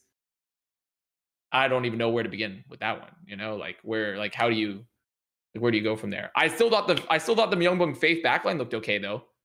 They didn't look great, but they looked. I think they they definitely looked like the shiny. Young parts Bong's always going to be currently. the backbone of the team. And I liked always. Faith. I think Faith actually had Yeah. good moments too. Not perfect, but I think there's there's definitely still potential there though. That's the bright spot for uh, Boston currently. The Yeah. supports. Uh, do, how far. do you feel about Boston compared to the other teams that we talked about, about London, about Paris? Better. I feel better. Not not like crazy better. I think seeing them against uh, different teams in the coming weeks, maybe they, maybe Valentine gets mysteriously better. I don't know, but I still think their backline can almost carry them in some of these situations, especially when like double bubble and stuff. I think they need a jolt of like energy or something. Like either Guy Bolsey playing off tank, and I don't know what that situation is like, or signing a new DPS player uh, to breathe some life in, life into Sure, the sure. Valentine. Im37 DPS duo. Um, yeah, it's it's tough for Boston. I, I I would maybe. I mean, we'll get to power rankings later, but I I would put them just slightly above uh, London Spitfire and Paris Eternal. But in my mind, you know, they should be competing with Atlanta Reign, Toronto Defiant, um, middle of the pack kind of teams in that region. But they just we- they just didn't seem like they were able to. Do we uh, know the call structure? I I'll probably just ask Punk after the after this, but Yeah, I don't know. with him being the only English speaking, like uh, primarily English speaking. Uh, Well, we know I'm currently. 37 speaks English, and I know Yeah. also Myunbong has gotten decent comms at this point from last year, and Stand One is relatively good with English comms too, because he's been in a lot of Okay. mixed rosters. Yeah, so they actually have played in North a decent amount of like potential English comms there um, for this team to work. But I don't think this team moving forward is going to be English comms. I think as soon as Gable She is available, like that's like going to be the roster. So, Yeah, in my personal Yeah. opinion, I can. I see mean, I rate him highly. I think you know, watching preseason vods, I, I did think highly of Gabe Bolsey, and I said in the Boston Uprising preview, I was like, it's a matter of time before they sign Gabe Bolsey, and they did, and I'm like, it's obvious Yeah. to me. But This- I also man has to don't play. think that he's an enormous upgrade over Punk, personally. Oh no, but it's like you, you you like change, you know. Like if you're struggling and you get a change, Yeah, that's such yeah. a mental reason. you don't think he's an enormous up. I mean, I can understand maybe like, like not like MVP of the league enormous, but you don't think that's a big gap? Gable She to Punk, you're you're Well, that's I your don't listen personal to you anymore because you, you you guys were raving on this podcast about Hotba and Toby being massive downgrades, and look where Philly are. So you know, Whoa, whoa, whoa, whoa, whoa, whoa, whoa, whoa. Now that's a little bit of revision. I said, well, okay, I'll give you Hotba. Fair. I'll give you Hotba. Toby, I'm the Toby simp, pal. True. I said That's Toby true. was still going to be perfectly good. you're a Toby because I didn't, I didn't rate him as highly as Astro. I and mean, you can't I also think with a that's a face Real that take. Toby like- was better than Astro in these matches. yeah, you know, I mean, yeah. The, but but I will. I mean, Hotba had a fantastic series playing against the Philadelphia Fusion. Uh, sorry, playing against the Chengdu Hunters. Though he Yeah, was on what a crazy fire. difference He was the NYXL ridiculous. self to. It's to Philly. unbelievable. I don't. Yeah, I, I mean, what the fuck are they feeding him over in that T1 tower? It's uh, some unbelievable shit. Are anyway. we going that way? Where are we going? well, no, don't we still I don't to want finish to go to APAC yet. I want to. We still have one more team that debuted this season, uh, this week. Sorry, and it's um, a team that did incredibly well. It's the Washington Justice, and I think that I, I think it was Avast was saying that you had you had some doubts about this team, about them I did. fulfilling their potential, right? And I I'll Yeah. say the same as well. I think I still have doubts over the course of the whole season whether they're going to live up to their superstar kind of status that has been put upon them. Um, but they looked damn good here. They looked they looked good. They did. Uh, They they looked really good. Wait, are we talking about Dallas or Washington? I mean, in the game Justice against looked. Washington looked good in the game against Dallas. I would say. Oh yeah. Oh, I could. Let's let's That- talk that about this the- game a bit. Uh, let's do do a bit of a deep dive into this game because I know that Jonathan was. You said it was your match of the season so far, better than Houston Shock. Yeah, well, not speaking of you know like the excitement of the the community and you know like you know people going crazy about uh you know the gameplay and story itself, but in terms of the gameplay and like how fearless and Mag played Winston. Personally, right. I really enjoyed seeing these teams the way they approached Overwatch because they just approached Overwatch different from the other teams. Sure, Like yeah. none of that like Reinhardt like slambulance bullshit none of that like trying to you know int into the enemy backline, just like dive and go crazy about it. Just seeing how they tactically took positions on the map, like that Gibraltar map where they're like sneaking on the high ground. It takes like a minute, 15 seconds to like set up the first dive of the match. It's ridiculous. They take so long, but they are so thorough. They do everything so detail oriented and so slow that it, there's beauty in that. Like they just it it I mean, it's incredibly complex. Like I admire that as a main tank player. The fact that these Winston players average like one and a half minutes uh, alive per life or like two minutes per life. That's absurd. Like they stay alive for so long. The way they uh, navigate momentum in the fights, engage, disengage, manage their cooldowns, it's just crazy. So, yeah, I loved watching this matchup because they just they're just on a different level and they think differently about think differently about Overwatch. I just loved watching this match. Incredible. Is it a, is it a hot take to say that Fearless has been the best main tank of Overwatch League so far? because I bloody believe it. He's unbelievable, man. I think I don't think that's so good. He, he's been better than every main tank that he's come up against, even in the games where he's ended up losing. He's looked like a fucking freak. And what are the candidates? Smurf. I guess. I mean, well, we're talking about the entirety of Overwatch League, Smurf, so you'd have Gaga, to have like Mono and Gaga also and Gaga Mana as well. Yeah. But I, uh, I mean, Jangu, I would say in terms of like on-screen performance, it's hard to oh, to not put Frios at the top because he's he's had the most direct impact. I mean, he literally broke a record in this match. Yeah. You know? So, By the way, like, I went back and took a look at this game to uh, on the replay viewer because I I fell asleep watching it live because I I don't know why I just I was watching it uh, with Beth instead of doing a companion stream or anything, and I just fell asleep on the sofa. So I was like, oh fuck it, I'll have to go back and rewatch this game. So I did it in the replay viewer, Fearless, in the first portion of this game, Mag was holding this primal rage up until the very, very end, and he got nothing done with his first primal at all. So, Fearless had used five primal rages to Mag's one useless primal rage. Five primals to one at the first half of the map. That is unbelievable. Like the pace that Dallas were playing at in terms of stacking nanos onto him as quickly as possible and like that being their central plan and how decisive and like proactive Dallas were uh, was another was like next level. It was actually fucking bananas. I, I was uh, yeah, it was just in, insane. Also though, I feel like the backlines in this match when I went back and reviewed it did nothing. Like this is two weak backlines going up against each other compared to the level of. I the... think Ripa had an okay, like at least when he was playing the honor, like his antis were very good. They had some. They had some decent offensive anti nades, but I mean specifically when I'm talking about them getting pressured by oh, by the Tracers, by the Winstons, and they're forced to uh, Uh, to act defensively and you know either hit a sleep or reposition themselves really well, or they're they're trying to find timings to get bashes and stuff. Fearless didn't get CC'd once. In he had, I wrote it down. He had nine primal rages, and he didn't get slept once. He didn't get grabbed once, and he doesn't. I mean, there's no uh-huh. EMP for him to have to worry about either. And that to me is just kind of wild. And it's not like it's it's not like you would expect it every time. But for it to not happen once in a game where he gets 16 primal kills and nine primal rages. Yeah, how are you not bonkers? How are you not hitting sleeps on that? I mean, yeah, sometimes it's a little bit difficult if they're like wilding out and they're just jumping around all over the place, but like he was just I mean, you can either credit I mean, him for his movement because his movement and his timing was immense, but yeah. Bebe was also just wasting his sleeps and then sometimes, oh, not all the time, but occasionally he was wasting his sleeps and sometimes he was just missing them. And just he would get into a situation where he's trying to fire the sleep as he's like already getting juggled by fearless because he didn't anticipate yeah. him coming towards him.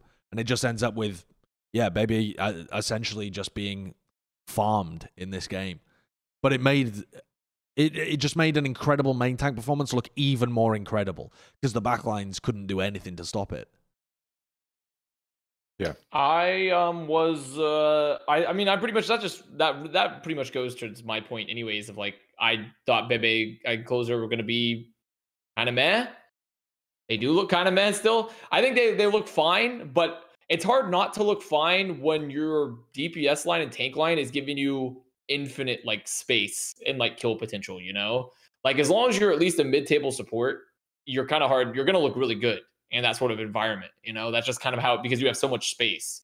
Um so I'm I still need to see more from Bitman Closer. I agree with Jaws actually in that Ripa looked fine on the Ana, which made it even weirder that Dallas continues to build rotational inertia by cycling Yeah. their backlines every fucking map for seemingly no reason and have Fielder now play Ana instead of BAP when Fielder playing BAP. Have Fielder play Lucio for Christ's sake. I don't know what the f- I, I like. I I'm The I, Havana I don't know special. what's going on with the Dallas backline, but It- Yeah. so- So it feels weird.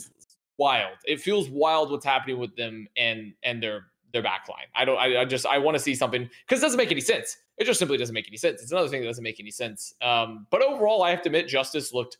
I mean, the amount of talent they had seemed. Also, I thought it was strange they didn't play Decay as, as often as I thought they would. Uh, Yeah. they didn't. so They, they, didn't play started Decay out very often at all. first map they ran Assassin Jerry. So I and I assume that that's because on one of the stages they want to run Assassin on Sombra as well because they had a Sombra Reaper comp that they wanted to run on Ilios right against Dallas um, because they wanted to run like the Lucio Moira. Um, but he ended up just playing McCree most of the time. A lot of the, when he was in, anyways. When Jerry was in. Um, Yeah. he played a lot of McCree, even when they were playing Jerry Assassin and he was just playing Cree.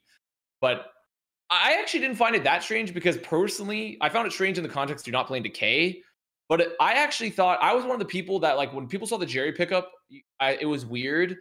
But Jerry was another player where I feel like has a lot of potential. He just Yeah, needs to turn his brain on. You know, like as soon as they mold his brain into the same shape as his like hands and the ability to click, he's gonna be a really good player. you know and that like, the most efficient shape for a brain is not the same as your hand. well, I mean, technically, if you if you put your hands like this, it's kind of like a brain. that's like a brain. Kind of like a brain. all of the you know? Wrinkles. sort of that the sphere. size of your brain?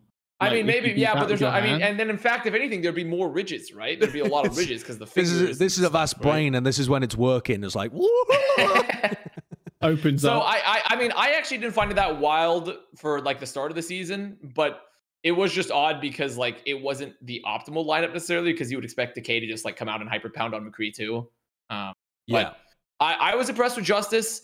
I think they're I actually I know Justice fan Justice God, I got heckled by Philly fans. I got heckled by Justice fans. I've been heckled by a lot of fans already because I didn't automatically rate them as the best. And I'm gonna say it like Fusion fans, okay, you win. You win. Okay. Justice fans, you don't win yet. I'm not caving yet on you guys. I won't because I still think there's like lots of weaknesses to be exploited with this team. yeah, they looked a bit janky. I mean, They they they, sure. kind of just fucking trolled versus Titans in their second match. They kind of just straight trolled. So Yeah. I mean, It, it, Right. I mean, them playing on rush composition. Do we want to move on to that? and Yeah, let's talk about that game as well. 'Cause- Yeah, because I mean, th- their rush was no. I was surprised that Dallas didn't try to force Reinhardt comps on Eichenwalde more. But I suppose they were scared of like Assassin or someone like flexing over to some Chengdu like composition where they play like a Pharah and Doom or like I don't know uh, those kind of like you know heroes. Um, because Assassin's Doomfist, holy shit! When he played Doomfist against the Vancouver Titans, oh my god, it was one of like spectacular performance. His his Doomfist was so enjoyable to watch. Like I just want to see more of it. Like I want it now. I'm addicted to Assassin's Doomfist. Incredible. Uh, so that was really impressive. Specifically, well, not here actually. Both gar- Gardens and Control Center. Like it was just holy shit. Kurt, you're a god. How do you find this? Well, he died. Well, he died. Uh, but I mean, holy shit, Assassin's Doomfist was really good. So um, yeah, I mean, we knew uh, Assassin was going to be really good. But in general, when Washington Justice started playing Reinhardt compositions, there were some worries. I didn't enjoy how Vancouver Titans actually looked decent on Rush uh, against Washington Justice on Temple of Anubis. That was worrying to me. And then looking also, decent on Rush though. That's like the one thing Titans have going for them is that they look okay on Rush. yeah, Teros Mei is pretty good. Yeah. But, like, they, Mei is were very, in very it. good. but they were like in it for so long and i was like if i'm a justice fan i just want them to put this team away and they Can just we- couldn't do it on anubis Can we take a look at the highlights from Anubis? Actually, the the opening. Oh, uh, yeah. Let's let's watch Assassin a little bit here uh, on the Doom. But the Kurt, if you're able to find that uh, um, Anubis opening, Though I remember there was some ridiculous mistake from Washington that just gave Vancouver a really easy cap, but I can't remember what it was. Was it Mag? Just well, like I mean, they were they were. Uh, I remember on first at least they had a absolutely heinous C9 at times. I believe they just didn't touch when they were contesting. They were there to contest, and they just they were coming back from spawn. They had set up for the recontest, and they just didn't touch. If I remember that properly, I think that was the map. There was all, and then also I remember the rest of the series. Fire just kind of fucking dookied on them when they made the crossing onto second. So um, that happened a lot, but. I, I don't know. I think, but I don't. I actually don't totally hold it against Justice. I think. I honestly think they're kind of trolling. Like no joke. I think they weren't taking it super seriously uh, at times when I watched them play. Um, but it still wasn't good because like if you're gonna dick around and lose maps to what people can say could say potentially could be the worst team in the league. Like obviously, I'm not saying Titans are. This it could potentially be. It's just not a good look. You know, yeah. it's not a good look. Yeah, it was the next half actually, Kurt. I think it was. I think it was the Washington Justice when they were defending that I was interested in. But yeah, I, I think Washington though look like a strong team. I, I think that Yeah. their performance against Dallas uh, and their overall way in which they were playing, they also demonstrated a bunch of different comps that they looked pretty decent at. Like they they're one of the first teams to try and go back to playing uh, Sombra Reaper, Winston Lucio, uh, Winston Lucio, Winston D.Va, Moira Lucio, like the the just we are going to int kind of front to back dive. Um, and that I think can be really effective in this meta. And I'm not exactly sure why more teams haven't tried that. Um, just turning up the pace massively against your opponent when they're trying to play these slower double bubble kind of comps could be really effective. Or or even against the ball compositions as well that are trying to play like poke. I think those comps could work really well too. I know that Christopher in an interview was talking about how he was impressed with one of the teams in NA that was playing Moira Lucio. I assume it was the Justice when they were playing against them at this point because we haven't really seen anybody else uh, run that. Yep. I do not like the Moira comp, to be honest. It's like I think Bap is at the point where like he is just too strong not to play. And a lot of the time we just kind of see it get run over. It's very easy to kind of force a Moira fade, especially when you're playing against like Cree and um like even a Mei, for example. You just like freeze her just a little bit. And Moira's like so far up too that she's almost perpetually in danger of getting stunned or getting frozen or getting, you know, too much damage and like forcing the fade. Uh, personally, I just think Bap is too strong not to play currently. With the with This is the fight, by the way. This is the fight. This Yeah. is definitely the Oh, fight. Well. Mag, Mag because just they just charged into the papige mega room. everywhere. By Mag- the way, they papige, they threw the mail, and then Oh yeah, and they, didn't do anything here. And then they just had and then run. they're just like they they group up and they just like screw it, and that was after their tanks fed and they wasted the mail. So yeah, it Yeah. wasn't a C9. Yeah. It was that. Yeah, I mean that is a that is a throw and a half from Washington. I guess we'll see whether those kind of things become more prevalent throughout the season for them, because I could definitely see that happening. They have still some really inexperienced players on their team. We're talking a- assassin, mag, rookies, a closer and Bebe backline that we're Mag not too confident about. off. Uh, Like and he, I think he's only going to get better. He is ridiculous. I think he will for sure, but I think that with rookie players, you can often get these like mistakes that creep into their game. They're like great players, but they still lose team fights for their team because they're just not as consistent. They take risks that end up getting punished a bit more. Um, but yeah, I mean Jerry isn't the most experienced player in the world either, so you've got a a, a backline that you're not that thrilled about. You've got a main tank that might end up making some errors, even though he's a great player, and then you have a, a pretty inexperienced DPS duo when you don't have Decay in. So I could see them making some like game losing mistakes at times that look very weird compared to their normal play. I think that's pretty reasonable that they could do that all season. there are um, a lot of players on this team that you know has to take their game to another level. And it's rare to if you have like four or five players that all need to take you know one step up sometimes it doesn't pan out for all of those people you know? Like assassin you know fantastic talent but like now he's in the overwatch league. Mag as we said like phenomenal potential with this guy but like now he has to step up. You have backline of closer and bebe that like they don't need to prove themselves, but you know they need to prove that they can be elite with this team and actually Sure, like yeah. fight for trophies and stuff like that, right? So it, you know it's rare that all of that comes together and all of them like in unison just improves. So I feel like one or two of these players might not make the cut next year, um, just based on statistics and likelihood. Um, Sure. funny side stat though, Mag is ranked uh, 15th in the updated IBM Watson player rankings, which is the highest for non Houston, Philly, or Chengdu players. Because Oh, those wow. three teams are like the top, you know. Oh, you mean 4 0 overall? I thought you meant LT1. in terms of tanks, and I was like, No. that's actually really low. Uh, well, you know, because there's all because all the top 14 players, they're just like Philly, Chengdu, and Houston because they're 4-0, 4-0, and 3-1, right. So they're all, you know, they're up there. Washington Justice, they're 2 and 0, and Mag is the first player to show up from all the 2 Right, and right. 2 and zero, two and 1, 2 and 2 teams. Uh, you know, which which is interesting because I think you'd put you know, we, we would have expected like maybe like Fury to pop up there or I mean, Fury Decay did play whoever, but- fantastically too. No, I'm Fury's- just saying, like Mag being the rookie Yeah. and still being the number one player there in the, in the entire league, apart from those three teams, is interesting. So, yeah, yeah. you know, Yeah. the stats back it up. His win was good. Let's There um, you go. This is updated for today. It updated like two hours ago from Right, recording. right. I still feel like it doesn't have enough data. I mean, it's so strongly of course. correlated. It's so strongly correlated to just map wins at the moment. It won't be. It won't be like at a point until it's like halfway through the season, probably. I, of I'm, course. I'm hoping that by the time we get to the end of the May melee, it'll be good info. Yeah, It's, 'cause look at look at the interesting. Yeah, look at the position changes. A lot of those players, it's like plus eighteen for a, Yeah. a piggy, plus nineteen, Mano plus nineteen. You know, it's Yeah. it's. I think uh, yeah, as time goes on, it's going to be crazy because uh, it wasn't nice in top Yeah, it was in like the top uh, like, five or or or something. something ridiculous Yeah. before. Yeah. Where is he now? Is he there? he's he gone down a bit. I mean, he's still pretty high considering the considering like everything. Yeah, I mean, No. he's above Fury right now.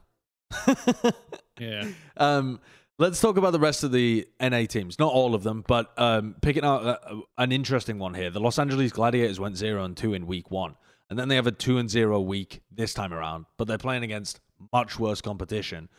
In terms of the eye test, do you feel better about the Los Angeles Gladiators now that they're actually two and two going into the May melee? Or I mean, we don't even know whether they're going to qualify actually at two and two. It's still Yeah. Uh, I'm pretty sure. Don't quote me on this. Uh, I'm on a podcast, so this is very bad timing. But I'm pretty sure they're out. Oh really? Well, it, I thought it just I thought a couple tiebreaker map results, fuel. right? Uh, that's what it is. Yeah, the tiebreaker with Fuel because Fuel had to get 3-0 for them to like make it in, I believe, and they had to get 3-0 for their, versus their match against uh who did they play? The 3-0 it was like uh Justice, Blah, blah, blah, their third match. No no no no no not, not Justice not Justice their other match uh Uprising Boston. that's who it was yeah they Right. had to get a 3-0 versus Uprising to get themselves in and it doesn't necessarily doesn't guarantee them, but I believe there is like some magic you're talking about, Johnny, right? Where like a head to head or a map differential is Right, going to eliminate okay. Vlad Yeah. potentially. So Exactly. So even if the, it doesn't really matter whether the gladiators make it into the May melee, except that it'll give us less data to even go on. So this first quarter of the, imagine that they don't, they don't make the May melee. This is the only data you have. These four matches to tell where they're at for the first quarter of the season. What's your cliff notes for the gladiators at this point? Because I'm finding it very hard to place this team properly. Mid table ish right now. Honestly, I Ooh. did. I do think they looked okay because the thing is, is that sure they had a really easy second week. Be playing, well, they it shouldn't have been that easy of a second week, honestly. But they played, um, uh, you know, Uprising and a Spitfire. Spitfire, okay, free, like kind of a free win at this time, honestly, with how we're seeing Spitfire perform for them. It should be, and it was. Boston should not have been a free win, in my opinion. It should have been, especially with how Gladiators performed in week one. It should have been a little bit closer. I thought it was going to be a bit closer than it turned out being, and uh, they kind of just dominated them. And I don't know if that was just also because Boston looks so bad currently, but in my opinion, they looked. I think Gladiators looked a little bit better. You know, they did look a little bit better, but it's hard to differentiate that when you because of how poorly both the teams they played uh, performed. You know, like how Yeah. they performed in their matches. I'm still not.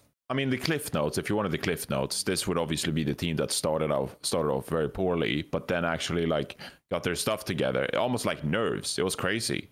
But like it, it, it just they just improved so much over the course of one week, and that's you know wasn't practice related. That was not individually skilled related. Oh, they started playing like, Birdring. That's the that's the thing for me. They started playing Birdring all the time. I think that is like the number one thing gladiators must do to keep their top position. Do not take Birdring out ever. Birdring must be in. They uh, they they played a lot of like Mirror and a lot of Kevster in their first matches, and not a lot of Birdring. I think Birdring needs to be in full time all the time. They also started playing a lot of more Moth, and they subbed him out less for skewed. Yeah. And to me, that's the whole purpose of picking up Moth, right? Is like it's not just about Moth's actual mechanics, is that Moth has always been known as a very strong leader and like a very strong person to push a team forward. So you need to have Moth in to get the most value out of him, you know? Because otherwise it's like me buying a car and never driving it. It's like it's gonna sit in my driveway all the time. It's like, what's the point of why do you have a car? Like, and that's Moth. Like you need to bit you get Moth to use him, not to just like keep him on the bench. He's not gonna do anything, you know? Um, so I think that they're they've made some positive roster moves actually as well, which is part of the reason they looked a bit better. Yeah. Yeah. Yeah, I, I completely agree with that. I don't understand really why they're trying. I, I don't agree. I understand why they're doing it, but I don't agree with the decision to run Mirror pretty much ever, to be honest. Because I think that outside of outside of maybe the um the the Doomfist or the Pharah, if you have some kind of specialty pick, and even so, those are going to be on control where he can't actually play them full time, probably running Birdring and Kevster is going to be better when it comes to DPS. If you're talking about Mirror playing the Echo, I would rather see Kevster play it and try and you know keep that going over the course of the whole season. If you're talking about Mirror coming in to play the Zarya over Space, I again don't think that that makes sense.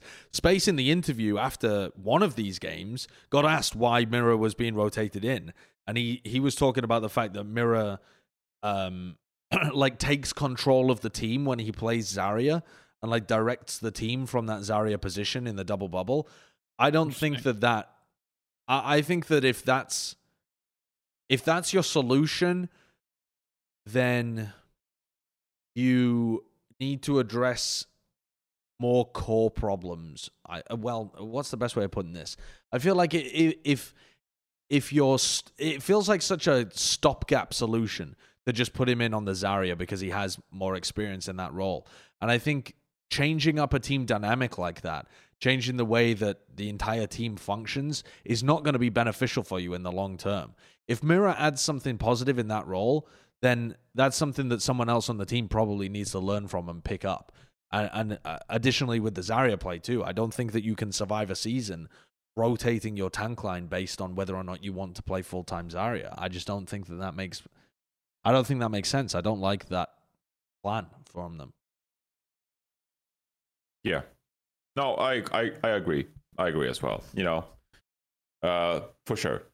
I think we pretty much covered it all with the gladiators. I mean, yes. you know, maybe And- play Yeah, I a mean, little do you bit have less any- skewed. I like you Birdie want to when add, Jaws? and Ash.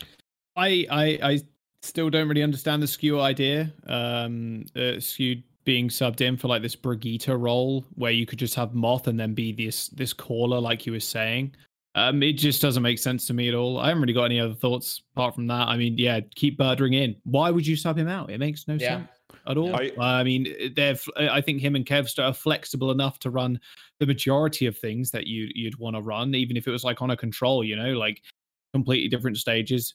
You can play long range hit scan. You can have Kevster on Tracer. You can have him on Echo. You can have, uh, yeah, like they showed on the Hanamura, the Ashe and the Echo. Like there's there's no massive holes in the in the DPS lineup when you have Kevster and Birdring. So it doesn't make sense. Maybe they're just trying out a few things earlier on in the season, maybe to to see what fits the best. But considering this season you don't get that many games to play, and a lot of them are qualification matches too, um, going into May Melee and um, uh, and onwards, it doesn't make sense to be shuffling around so much. I think you'd rather have one core team that you'd practice a ton, and then yeah, if you need Mirror to play Doomfist, hey, sub 'em in straight away. Uh, I skewed the skewed point. That's the, my biggest problem with the the roster, honestly. Yeah, Let's move on to talk. Everything. Yeah, let's move on to talking about APAC then as well, where uh, Jaws has been staying up all night. I don't know when he sleeps. He's just a Mm. Uh, Oh, my cupboard. He's I gaunt sleep in and my cupboard. Haggard. No, when? there. When? I know that Oh, you sleep in a cupboard because you're in a cupboard mental. all the time, every day, Josh. You're like we- Dobby. You're like Dobby the house I elf am. now from Yeah. Harry Potter. He he has a second mattress that's just thrown inside his It's your one. walk-in closet. It's my old mattress, and he Yeah. sleeps on that. But it also has pelican cases on it, so he just spoons Oh, pelican I did cases. take a picture actually. Um, I'll send it to Kurt so you can bring it up if That's you want. it's just I can't wait to see it. You're living like a degenerate, Jaws. Oh, it's it's awful. And Um, you're in I'll- Matt's I'll- old apartment as well. You're in Matt's old apartment on my old mattress, sleeping in a closet. Get your fucking life together. Oh, it's filth, mate. Uh, I mean, I'm just absolute DJ. I sent it to the production PC. I don't know if that's the one Kurt's on. Yeah, it will be. Um, but yeah, I mean, it. Look, a boy's got to do what a boy's got to do. You know what I'm saying? Like, uh, I'm cuddling pelican cases at night at 5 a.m. Um, there you go. Wow. That's that's the cupboard. That's wow. It amazing. looks like a storeroom. It looks like a Yeah. of a of a of some sort of retail shop. Uh, Yeah. What I will say is, uh, when I moved out, uh, when I moved you out, Josh, of of the apartment, um, way back when last year, I remember talking to you. I was like, "Why the hell do you have a, a mattress in a cupboard? Like this is this is degen." It's and I was like, and you were saying like, "Oh, it gets super dark. You can't hear anything. It is great, mate. It's perfect isolation. oh, it is. Yeah. It's it's it's awesome. People are missing It's out. awesome. Apart from having to cuddle pelican cases, yeah, that that Yeah. bit sucks. Any anybody? I Um, mean, I'm calling you a degen, but anybody who sleeps in a room with a window is a fool because that shit. I mean, light Okay. coming in is the antithesis of where what you want in your sleeping area. You want perfect silence. Anyway, APAC. Um, the biggest game I think was the Philadelphia Chengdu game for sure. But first of all, I want to talk about the debuts because we had New York and we had Hangzhou who are debuting Oh, for the first time this week. I think that was just those two teams, right?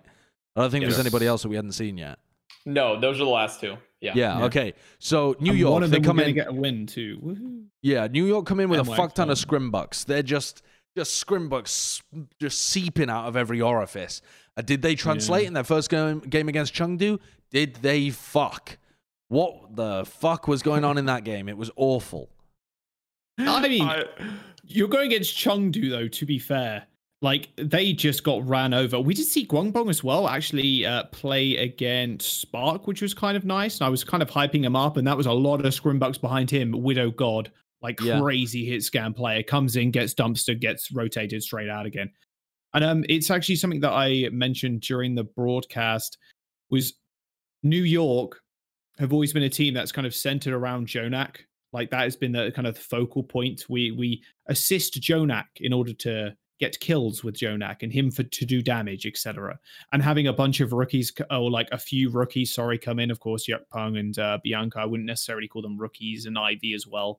Um, at this point, yeah, are they going to be able to fit this kind of style that New York have previously uh, gone with? Definitely not. Like, there, there's no way. There was one team for JJoNak, and I think that team is long gone at this point, scattered to the four winds. Yeah. Um, Feather Feather's been good. Flora, I, I was kind of high up on, but Boris they McCree just good. incredibly mediocre. Um, Yeah, yeah, I- but then I just put that down to them facing against Chengdu. It, Well, I There's no also think that they had immense nerves. Um, I can't remember where this was. I think this was translated on some forum. Maybe it was on Twitter or something. But Friday Right. was saying that that that they were all extremely nervous in their first match against Chengdu, and Yeah. Friday was like crying at some point during the game and just couldn't get oh, poor thing. couldn't get it together and stuff. Because I mean, think think about it you from could tell Friday. on this map specifically. I mean, Friday was really walking tell. into so many rockets from Jinmu, and he was just Yeah. playing on the floor the whole time. Like the, but think about it from his perspective. He's not even come in from some contenders dynasty. He's not a runaway or an element mystic player. He's never even won contenders games particularly. He was playing with OZ Gaming.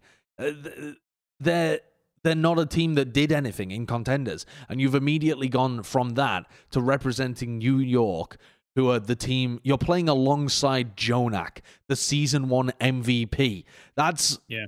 that's an enormous step up in responsibility. And I think that just fucked them this game. I mean, I think that's continuing to be something they're gonna have to deal with because they just looked awful. I mean, there, there could not be um, a larger demonstration of Scrimbucks being useless than this game right here, I feel. I found I find it interesting on that map specifically, Chengdu knew exactly what they wanted to do. They want to play Gaga on the Wrecking Ball. He's just going to roll through them over and over again and then get boops in order for the Pharah Mercy to just one shot people. And that, that was Yeah. it. It was just playing the poke style. And you could tell they were nervous, like even in that. They weren't taking anything aggressive when D.Va was running out of thrusters or something. They weren't like aggressively trying to advance on the wrecking ball, like stunning, locking him down or anything. They just kind of let Gaga do what he wanted. I mean, Bianca Lucio's got also did to do nothing. that too, trying to boop him like uh, the ball back into the team so he can get frozen, get stunned. It's just it it didn't look like a well-oiled machine at all. It looked like a machine that had been rusted for 45 years in someone's garden in uh, Alabama somewhere. You know, it's not it's not something that I expected honestly because I, I like I said before, I had high hopes on Flora. I really did, but um, it's going to take a couple of weeks if it was just to shake off these jitters. Well, they are a bunch of rookies, so that's how Yeah. I felt. I don't remember. I've already had my rant. I can't rant anymore about Scrimbucks. Honestly, I can't do it. I don't have it in me anymore. I don't have it anymore. I've I've ran out of steam. I've been I've I've ran out of steam on Scrimbucks, but I also don't think Scrimbucks were totally off the mark, like because they did also beat Spark, and um Sure. and Spark. But I mean, and that was But so. I mean, that was kind of like a debacle. Scrimbucks coming true situation because people said that Spark Scrimbucks were low, and were, and they looked pretty low there. Uh, so I mean, I think overall that like New York is a team that has talent, and they're just going to need a lot of time to bring it together. Honestly, like They this is just a, a rookie roster, and we just they're just going to need some time to get it together. Really, they have some interesting matches next week. I think they'll be playing Shanghai Dragons and someone else, like very They play close games. Seoul and then Dragon. Yeah, like Seoul very interesting really games interesting because I feel like this was a massive underperformance from New York Excelsior for nerves and you know for the reasons we covered. But I do think that they have a good Johnny, why would you consider this the a meta. massive underperformance? By the way, we haven't seen the team play. Comparatively, yeah. Well, we Well, haven't wait, seen the team play.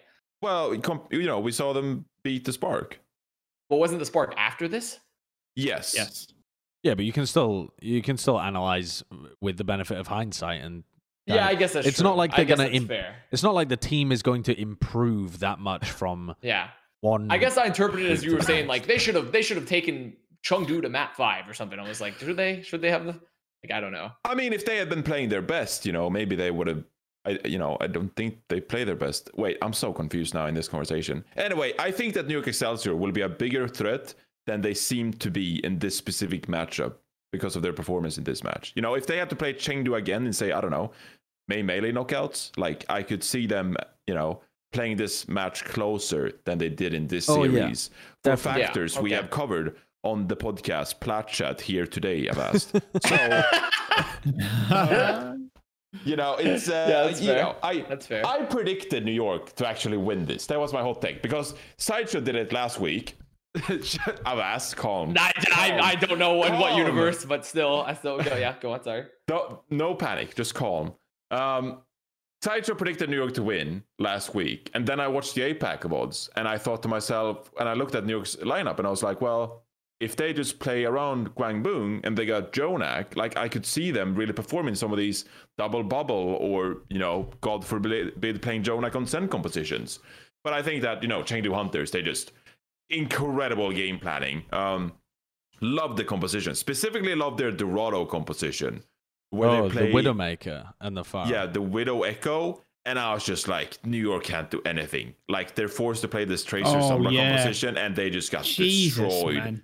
The, the, the Widowmaker just so sat at the back playing Kovacs. I think I actually said that in cast. You did, I was Yeah, like, you did say he's not Kovacs. moving. He's just sat there, just clicking on Yeah. people's heads. Like they just couldn't touch him in the slightest. They just couldn't get anywhere near him. It was what a comp. Yeah, It- so I love the compositions, but then you know we get to the other match where Chengdu played as well. But you know, I think New I York thought, I also. thought what Fusion did to Chengdu, I thought New Yo- New York would be able to replicate, or well, replicate before.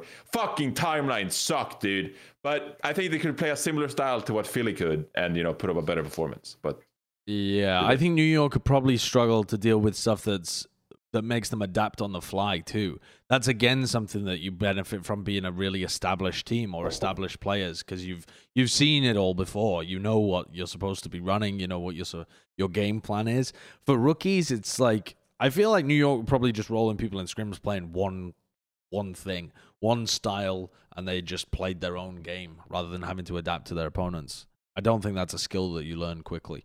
I, I want to talk about the Hangzhou Spark, man, because this team has what I had issues about the Hangzhou Spark coming into this league, but I also had very similar issues about Chengdu, which was are the coaches going to make the right decisions? I have the same concern about the Seoul Dynasty as well, and it makes it impossible to to to predict where they're going to end up because eh, the power is just not even in the players' hands. The power is in the coaches' hands to make the right decisions. Um, wait, have they actually made coaching changes? They I didn't did. even They made realize coaching this. changes today. Two They made coaching today. changes today.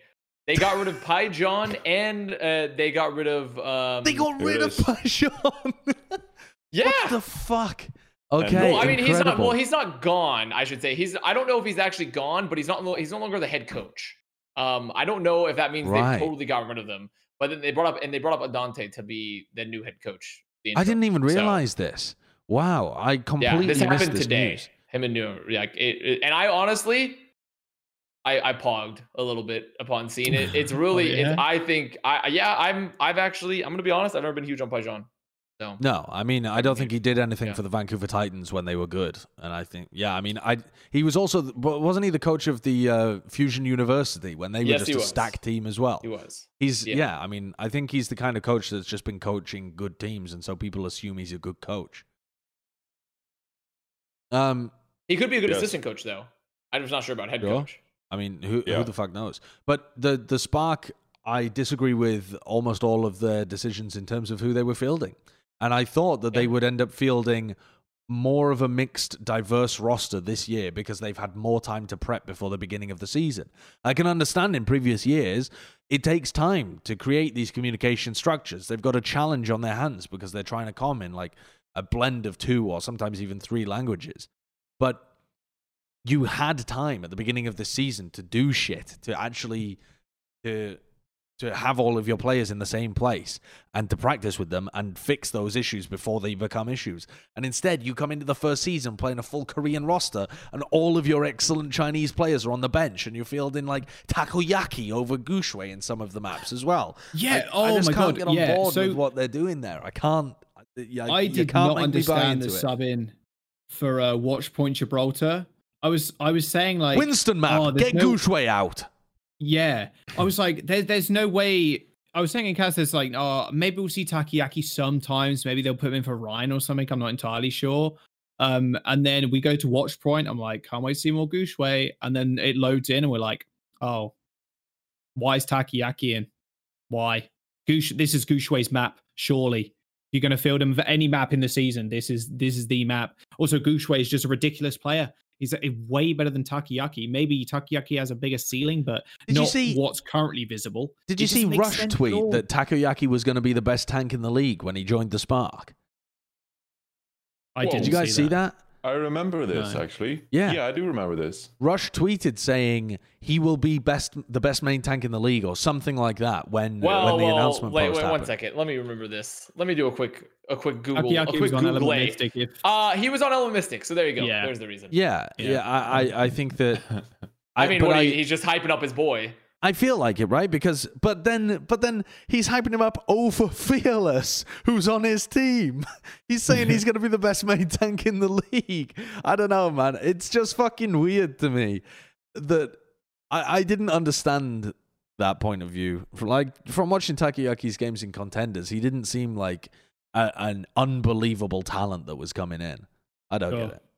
I think he's good, but I don't know why it's about Guxue in this current current meta. Makes I mean, sense. why? Where? Where was? Where was anyone? Where? Where was half the roster for the Where was Spark? Where was Liga? League? Where was Liga, Liga? Where yeah. was Where- Liga? Where where's was my Chinese backline? Where, were- where was where was any of my players for the Spark, man? Coldest Mika, like anyone. Like Where I is Shy on I- Tracer? Why? yeah, we were, I, I, I, that was the story. I had, I hold, I took a massive L with Spark, by the way. I took a massive L. I, I stood firm. I locked my shields against everyone that would dare say that Spark was going to be bad. And I got fucking dumpstered because of these oh. roster decisions, like hardcore. Dude, this spot exactly. Look at IDK's health bar and look how long it stays that way. He gets headshot One, by Carpe. three, four. Oh, dude, only about he- six seconds. Six seconds. It, it was longer than 23. that. It was about 10 seconds worth of gameplay where IDK sat on zero HP and MCD was trying to heal the tanks and didn't look at him once. Like That's the, really the Brig cool. had to literally hide in their spawn. That's like, really it was cool. Ridiculous. yeah. I was like, I, was- I, I, I'm so I glad they're done pretending now. For weird business, stop Yeah, pretending, stop Spark. it's time to get. It's time to get on the horse because this was unacceptable. it Like, made no, I, yeah. I took a gigantic fucking L on the Spark this week. Unlucky. Yeah. Uh, uh, and the thing to me is, I'm now worried for the whole of the rest of the season because even when they bring in new coaches now, or rather promote a, a different coach, which by the way doesn't usually fix the issue. Hello, does anyone Yeah. remember New York and London where they're just promoting their own assistant coaches fucking repeatedly, but they're all using the same actual system of coaching, which is the fucking core problem in the first place? I don't think this is going to fix the coaching issue necessarily. But even if that did get fixed, even if you brought in really good coaches, the fact that they're fielding a full Korean team right now implies to me that they didn't do the groundwork that they should have been doing to start integrating more and more Chinese players. And if you haven't been spending all of your past time that you had available doing that, good luck doing it in the future because now you actually have to win the matches too. So that's if they haven't also, why would they pick up the Chinese players to begin with if they weren't going to like lay the groundwork? You know, like what was even the purpose of picking up the, especially these mm-hmm. Chinese players, man? These guys are so good. These are some of the best players in China. They could be on Chengdu Yeah. right now, and I would have never had to Dude. crow on Philly. The I would, last never, signing- I would never have to so do it. good. The last signing was the 20th of November. They've had five months. Yeah, oh, and ass it's not even like they can make the argument of um they they were you know it's like Philadelphia where you had visa issues and they're playing with 250 ping. These guys have we're talking about Chinese and Korean players here. The ping is manageable if you want even if they weren't able to be in the same place as each other. You could have started doing this process since the very beginning of this year. You had like 4 months to be able to do this. And Yeah. and what you're telling me that they're not ready now? If they're not ready now, they're not going to be ready by any reasonable point in the season. And you've probably fucked the dog already on it. So it's it's done, I think. Oh, I've I've heard the screw the pooch before, but never Yeah, fucked the no. dog. I've heard What screw the the pooch, but never fuck? fucked the It's- dog before. it's the same thing. That's a new one. That's, That's a that new brings- one. I actually that brings me to a second point, Josh. Earlier you said you don't want any noise in your bedroom, and it was referring to light. Light does not make noise. So I I'm said- trying to figure out exactly. I said what you you don't want that. noise, and then I was assuming that people understood that light also disrupts sleep. It is the Huh. antithesis of sleep. No, I think I think you can hear light, and I think there's a spot for the Avengers on you. If that's the case, I think you're ready to go. I think you're ready to go, pal. yeah. Um. Yeah, I mean the spark just fucking boomed me and everything I stand for as well. I I I, Oh. hate, Yeah. I hate it. I don't understand. I don't understand Adante becoming the interim head coach. Because wasn't he Oh. just like Ty John's assistant on Vancouver Titans? On Yeah. Vancouver Titans, there was a player on team. Uh, Well- essentially, yes. Well, technically, he was an analyst, not an assistant coach. Oh, sorry. Uh, but I I think but Adante was separate from the Pajion tree of coaching though, because he was originally with GC Busan Wave. Let me double check. Yeah, he was. He was GC Busan Wave when GC Busan Wave was looking pretty good. Mhm. Um, so they they haven't had the same career path where like he hasn't been with them in Fusion University and such. So like they could have different methods, you know, moving forward Yeah. like I was pogging not so much because of like Adon- Adante coming forward to be the coach. It's more so like I don't think Pajion was clearly ready to be a head coach and is not really maybe an assistant coach, but like not to be a head coach. It's sort of like a Wizard Young situation where like maybe they could be a better in a different role. And I think it's better for Spark to make that decision now and try out a different candidate than it is to move Yeah. forward with. I think is going to be a failed experiment. You know, Spark is also I, I think Adante has like potential. Spark is also one of the most difficult teams in the league to coach because you have all of these issues that you need to resolve in terms of mixing together people from very different backgrounds in terms of culture, but also just how they learnt to play Overwatch because they come from different scenes. And then on top of that, the language issues, you have to come up with structures to be able to deal with that. Like it is a challenge to coach this team. And you need a really good coaching staff to be able to make it work, or at least a coaching staff that's willing to put in the work to go in the right direction. Um, I um I predicted you four to become the head coach after uh after uh No. Pajion. what a and I didn't get redemption arc way, that would so, be. You know, disappointed. What? What a redemption arc that would be for you four. After just Well, my prediction was in our Hangzhou video that you know in stage two that Pajion was gonna get fired, and then you four would take over and just play the Chinese players and do better. Mm. Right. And so that is on the path to actually occurring. Yeah, but now Pajion is gone, and you four is not the head coach. So Well, there's still want- there's still Still plenty time. of room for them to remove more coaches if they want to. So if they want to run five I will be Chinese players and then the Overwatch League script writers immediately. Uh, let's Man, let's move they're on to the next team though. Uh, who the heck Right. did we want to talk about? Oh, I think the next thing to talk about, honestly, is that Philadelphia Chengdu game. I think that was clearly the best game of APAC this week. It was probably the best game of the week, actually. Uh, Um, and uh, maybe um, maybe Washington Dallas would have been up there. I at think the same Washington point. Dallas was really. I think there was that game was literally a, a smidgen away from being a map five. So Sure. But this one this one was excellent. I thought the level of play in this game was superb as well. And to me the I don't I don't know what your guys' opinion is, but the, to me the person that stole the show when I VOD reviewed this was Hopper. I was not expecting him to be this good. What And New the- York doing with him, man? I, I, Jeez, I don't know. Christ. I mean, what the I fuck? bet- were it's crazy because it's just the same tank line, right, from New York. It is, yeah. yeah. and they look so different. But like the way that Hopper was I guess. pressuring Jinmu and then being able to also put pressure on the the back line, and then Yeah. he's yeah, he's just he was so well coordinated with Philadelphia. I, I saw you do a little bit of the review, Josh, on stream, and uh, I popped in the chat on my favorite map, um, Havana, oh and yeah. Th- Philadelphia Fusion defense on Havana, un actually unbelievable. Just like skill dift, just everything dift Chengdu on um on that map. I mean, I, I loved especially uh, they they did I will say Chengdu's comps and the, how they were playing it too was a bit whack. But the way Hotba was able to just control the skies too, and their ultimate economy, uh, economy and rotations when they were full holding for that long as well was just ridiculous. I mean, Chengdu Hunters came out the door with a game plan. It's like, okay, we're going to do our Chengdu thing, right? We're going to do ball and everything. And then they were forced to swap the comp. They were like, this is just not going to work ever. So we need to swap. And then obviously it just resets everybody apart from like one person's, oh, I think maybe the D.Va. And then they just got booty blasted for, did, for yeah. the next two minutes. I mean, they tried to play Rush and they didn't look like they knew. I mean, uh, so far, the only team in APAC that can play Rush is Philadelphia.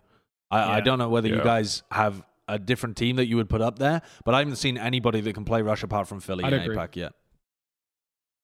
yeah, Hopper's no. I mean, I, I think drives Chengdu in general was not a team built for Rush, uh, and in particular, this was. I was impressed with. Fu- I mean, I, I've already said it. Fusion, they won. The fu- the fans won. Oh, so they've beaten me. They have. I have to admit it. They look like the best team in APAC. But Yeah. Chengdu definitely, like you said, Josh, and also Jaws. The comp game was a little strange. Jinmu, Yes. Jinmu, just he did a Jinmu things where he said, "I'm going to play Pharah, and I will not stop ever. I will never stop playing this character ever, no matter what anyone tells me otherwise, until it's too late and we have to make some shitty swaps, and we're in a sad." We're in a sad position. So, I mean, they didn't even play him for this for Havana because they were playing Jimmy. Well, they Jinmu, started with Leave on Pharah, though. They started with the same Sombra Pharah, but with Leave playing it. And I feel like that's just. Well, here's, here's my thing as well. When I watched this game back, I felt like it was a terrible map pool for Chengdu because they end up playing Havana and King's Row. And those maps are just not great for what they're trying to do, like the style that they're trying to play. Um, but at the same time, that's part of why Philly are the better team to me, is because they Yeah. can play every style right now. And they're there aren't many teams that can play everything. Like Houston can pretty put, pretty much play everything. They've played the ball comps, they've played the the double bubble comps, they've played the rush comps really well, and and shock, sure, they're on the same kind of tier.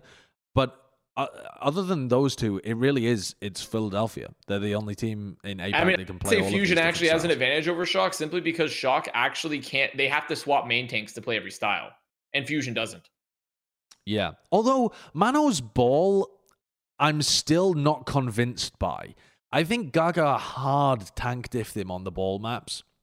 And uh, yeah, but that's kind of just like a region difference in that the fact that like China just they're just so good at silly ball. They're so good at silly ball. Like in general, they produce the best yeah. ball players in the world. I don't know what sort of ball academy's happening over there. I don't know what the training regime is, but they just do it differently in China when it comes to silly heroes.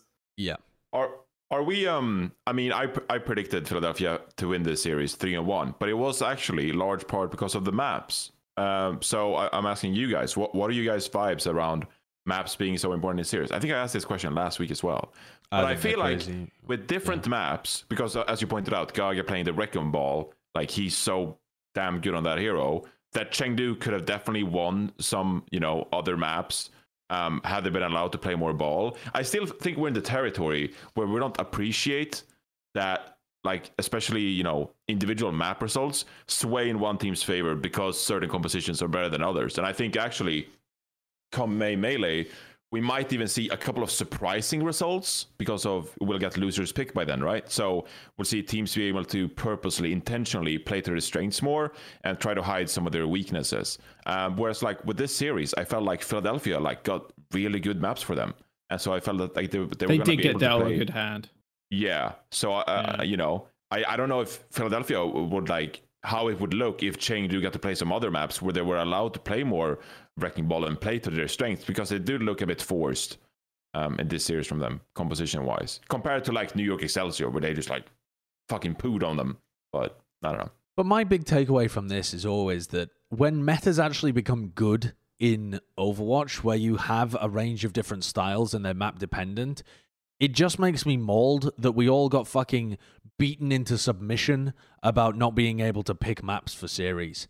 I mean, like, it happened so early on in Overwatch history with the devs just hitting us over the head with a big fucking stick that was like, you will play one of every type and you will you will play the maps that we tell you to play and you will fucking like it. And we just got beaten so many times. We're like, yes, okay, all right, fucking lovely, yeah. So, um, wow, one team really favored in this one, aren't they, by the random map pool? Like, in any other esport, this would be considered absolutely atrocious. But we've just learned to live with it because most of the time it doesn't make that much difference in the game. But as soon as you get a meta where it does make a difference, you're you're genuinely in some instances just gonna give a series to one team because you happen to have a map pool that was randomly selected from a hat.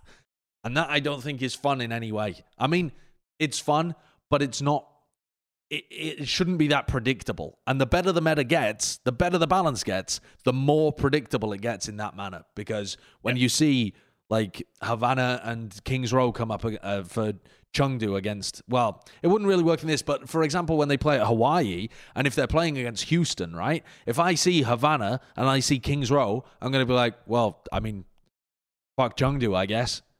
You know, that's that's not. What would know. you be? Would you be in favor of a uh, map pool system, then a map ban system like they have in like Rainbow? Or Well, they have it in the playoffs. They have the the playoffs. You get to Sure. pick the maps that But- you play. So throughout the season too. yeah, I mean, I, I don't even think that that should be a debate. I think that should is Sure. how it should always have been. And I, I, I mean, I think we just gave up on this discussion years years back, and just we were like, yeah, fuck it. I mean, we're not going to win this fight, so we're no point taking it.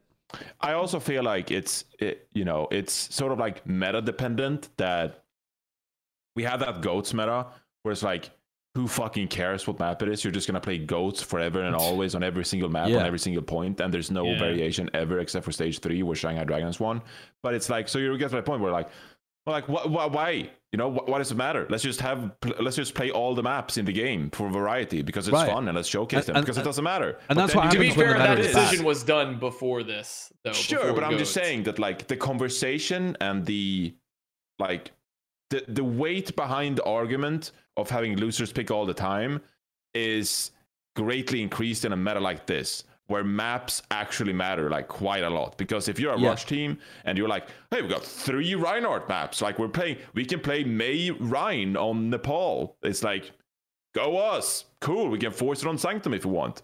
And then you get someone who's like uh yeah time to play uh ilios and you're now gonna have to play rhino like well or something. It's like it- Yeah. it's harder. So it's like it's it, you see it way more in a meta like this where there's actually variety and teams play to their strengths and then you get to like you will get to a new meta we're going to 100% go to a meta where something is just dumb op and you can play it on every map every single point and then you won't be able to have the conversation yeah yeah, absolutely. who cares Yeah, yeah. But that's the thing. The better the meta gets, the more the maps become problematic. like the Yeah. map selection. So, so it's like you, you get you get a really good meta, and then you're like, oh fuck, now the maps are predictable. Yeah. But I mean, whatever. At the end of the day, I'd rather have a good meta than uh, a bad one where the. I mean, you could also matter. make the argument that like if you know the pool ahead of time, because you know the pool, you just don't know exactly what maps, right? Mm. Um, is always the order going to be played. You can make the argument that like teams should be perfecting their strategies on each map independently, um, right? And like, sure, certain maps might favor certain strategies, but like, if this is your style, you can generally make it work. You know, I mean, we've literally seen Shanghai do that in season three, right? So, or not season three, in season two. Um, though I do agree that on average, yeah, probably at this point we could re-examine map pools. If, but it's such a meta-dependent thing that, like, you know, the finest breath will blow over this fucking house of cards, and it's all gonna come tumbling down. Yeah, and suddenly we're just playing Russia everywhere, no matter what, even on Gibraltar. Yeah. yeah, I mean that that can definitely happen. Um, I want to I want to return to the match at hand a little bit and and just the Philadelphia Fusion because I want to return to one of Jonathan's points from I think it was like two weeks ago at this point where he was talking about a honeymoon period. And we all we all poo pooed Jonathan's idea of it being a honeymoon period, but Philadelphia really do look like they've. Yeah, so here's another snippet from the Christopher interview as well with Yiska, where he was saying that a week before their first match, the fears that the fans had of them underperforming were probably going to be true. But in that one week run up to the to the first match, they improved dramatically, and it felt like things just clicked. And I, I, I think as well, he was very he was very in that interview. He said it's unlikely any APAC team goes four and zero, and then they did it. And he also said probably when FunnyAstro and, and uh, Poko come back, we're going to have some downtime or like a dip in our performance as we reintegrate them. Yeah. Um, how likely do you think it is, Jonathan, after the games that you've seen so far, that Philly naturally like cool off? Do you think there could be like a honeymoon period and the this is a high with Hotba and Toby, and then it it like goes downwards a little bit even before FunnyAstro and Poko are back? Yeah, I I mean this is where it sucks where we record midday on Mondays. It's like I haven't had a chance to actually watch Phillies games Right. this past week. This past week in a way, because I I would review on Tuesdays, so I haven't been able to watch these games. Um, that's why you guys are here, so you can talk about them, and I don't Right. have to. But I, f- I feel like as whoa. He he was just resetting. They were in the middle of a. Yeah. Oh, okay. It was a okay. terrible I mean, couldn't they- they always double stuff on theoretically that. have a second honeymoon when they get the players back? Here- here's because they've been about. divorced and then remarried, you know, and it's a second honeymoon. Didn't they say in this interview as well that Hotba and Toby are on 30 day contracts? Yeah, they did say they were like 30 day or like But short contracts. But Chris also said that they will probably have to renew those and like continue. It's just that Mhm. they they're they're just taking it like month by month because they literally don't know the ETA for FunnyAstro and Poko getting back, and it ch- it can change on like a day by day or week by week basis. So they're they're still Yeah. going to be playing exa- with those guys. These are problems, man. Like I was exactly the same situation where one week it was like, oh, it's going to be ready. Next week it's not. You know, they don't. Yeah. They don't know. I don't think there's any way they don't kind of. I see them being picked up almost full time. Well, maybe not if we get halfway through the season. You know, maybe half a season contract, but almost permanent. Um, I mean, they probably have to. They, They, can in can't the sign roster. two way contracts, so they probably have two jaws. Just like Yeah. sign them fully, yeah. I mean, I think, uh, yeah. I mean, I think that eventually you're going to get this dip, like he said, where it's like we need to reintegrate FunnyAstro and Poko into our team. And I bet even some of these players of, on the Philadelphia Fusion, they'll be like, if it ain't broke, like don't fix it. Obviously, they're great players, but what I'm saying is like if you start dipping in performance and you're like, hey, we're losing to um, I mean, Seoul Dynasty is a good team, but like we're losing to Hangzhou Spark or like losing to th- some of these mid-table teams in APAC. When is the right time to change some of these players up and reintegrate FunnyAstro and uh, and uh, Poko? So you know, there's going to be a dip. I don't know how long this is gonna last. I- I'm not a future uh, prophet. I'm not a future teller. I don't know what's gonna happen, but um, yeah, they look good for now. Yeah, to me, Philly really do look good for now. Like they actually, all parts of their roster are fucking popping. Alarm's having an insane performance. Uh, Toby's playing all right. Hotba's playing way better than I thought he would. Uh, Mano looks good. Um, Rascal has been actually like on fire compared to where I thought he'd be at the beginning of the season. He's been playing like Tracer for them and shit and doing that incredibly well, plus his Mei that he's been able to bring out for them. And Carpe's just taking names on the McCree. I think that they've they look fantastic.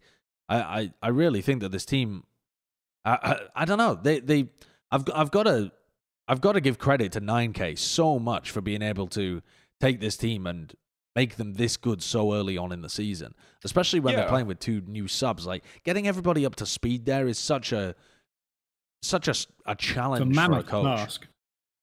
Yeah, I mean, for, for all of the clout that I'm claiming with this honeymoon phase, I was one of the people going into the season who was like, I think this fusion roster is going to be worse than last year.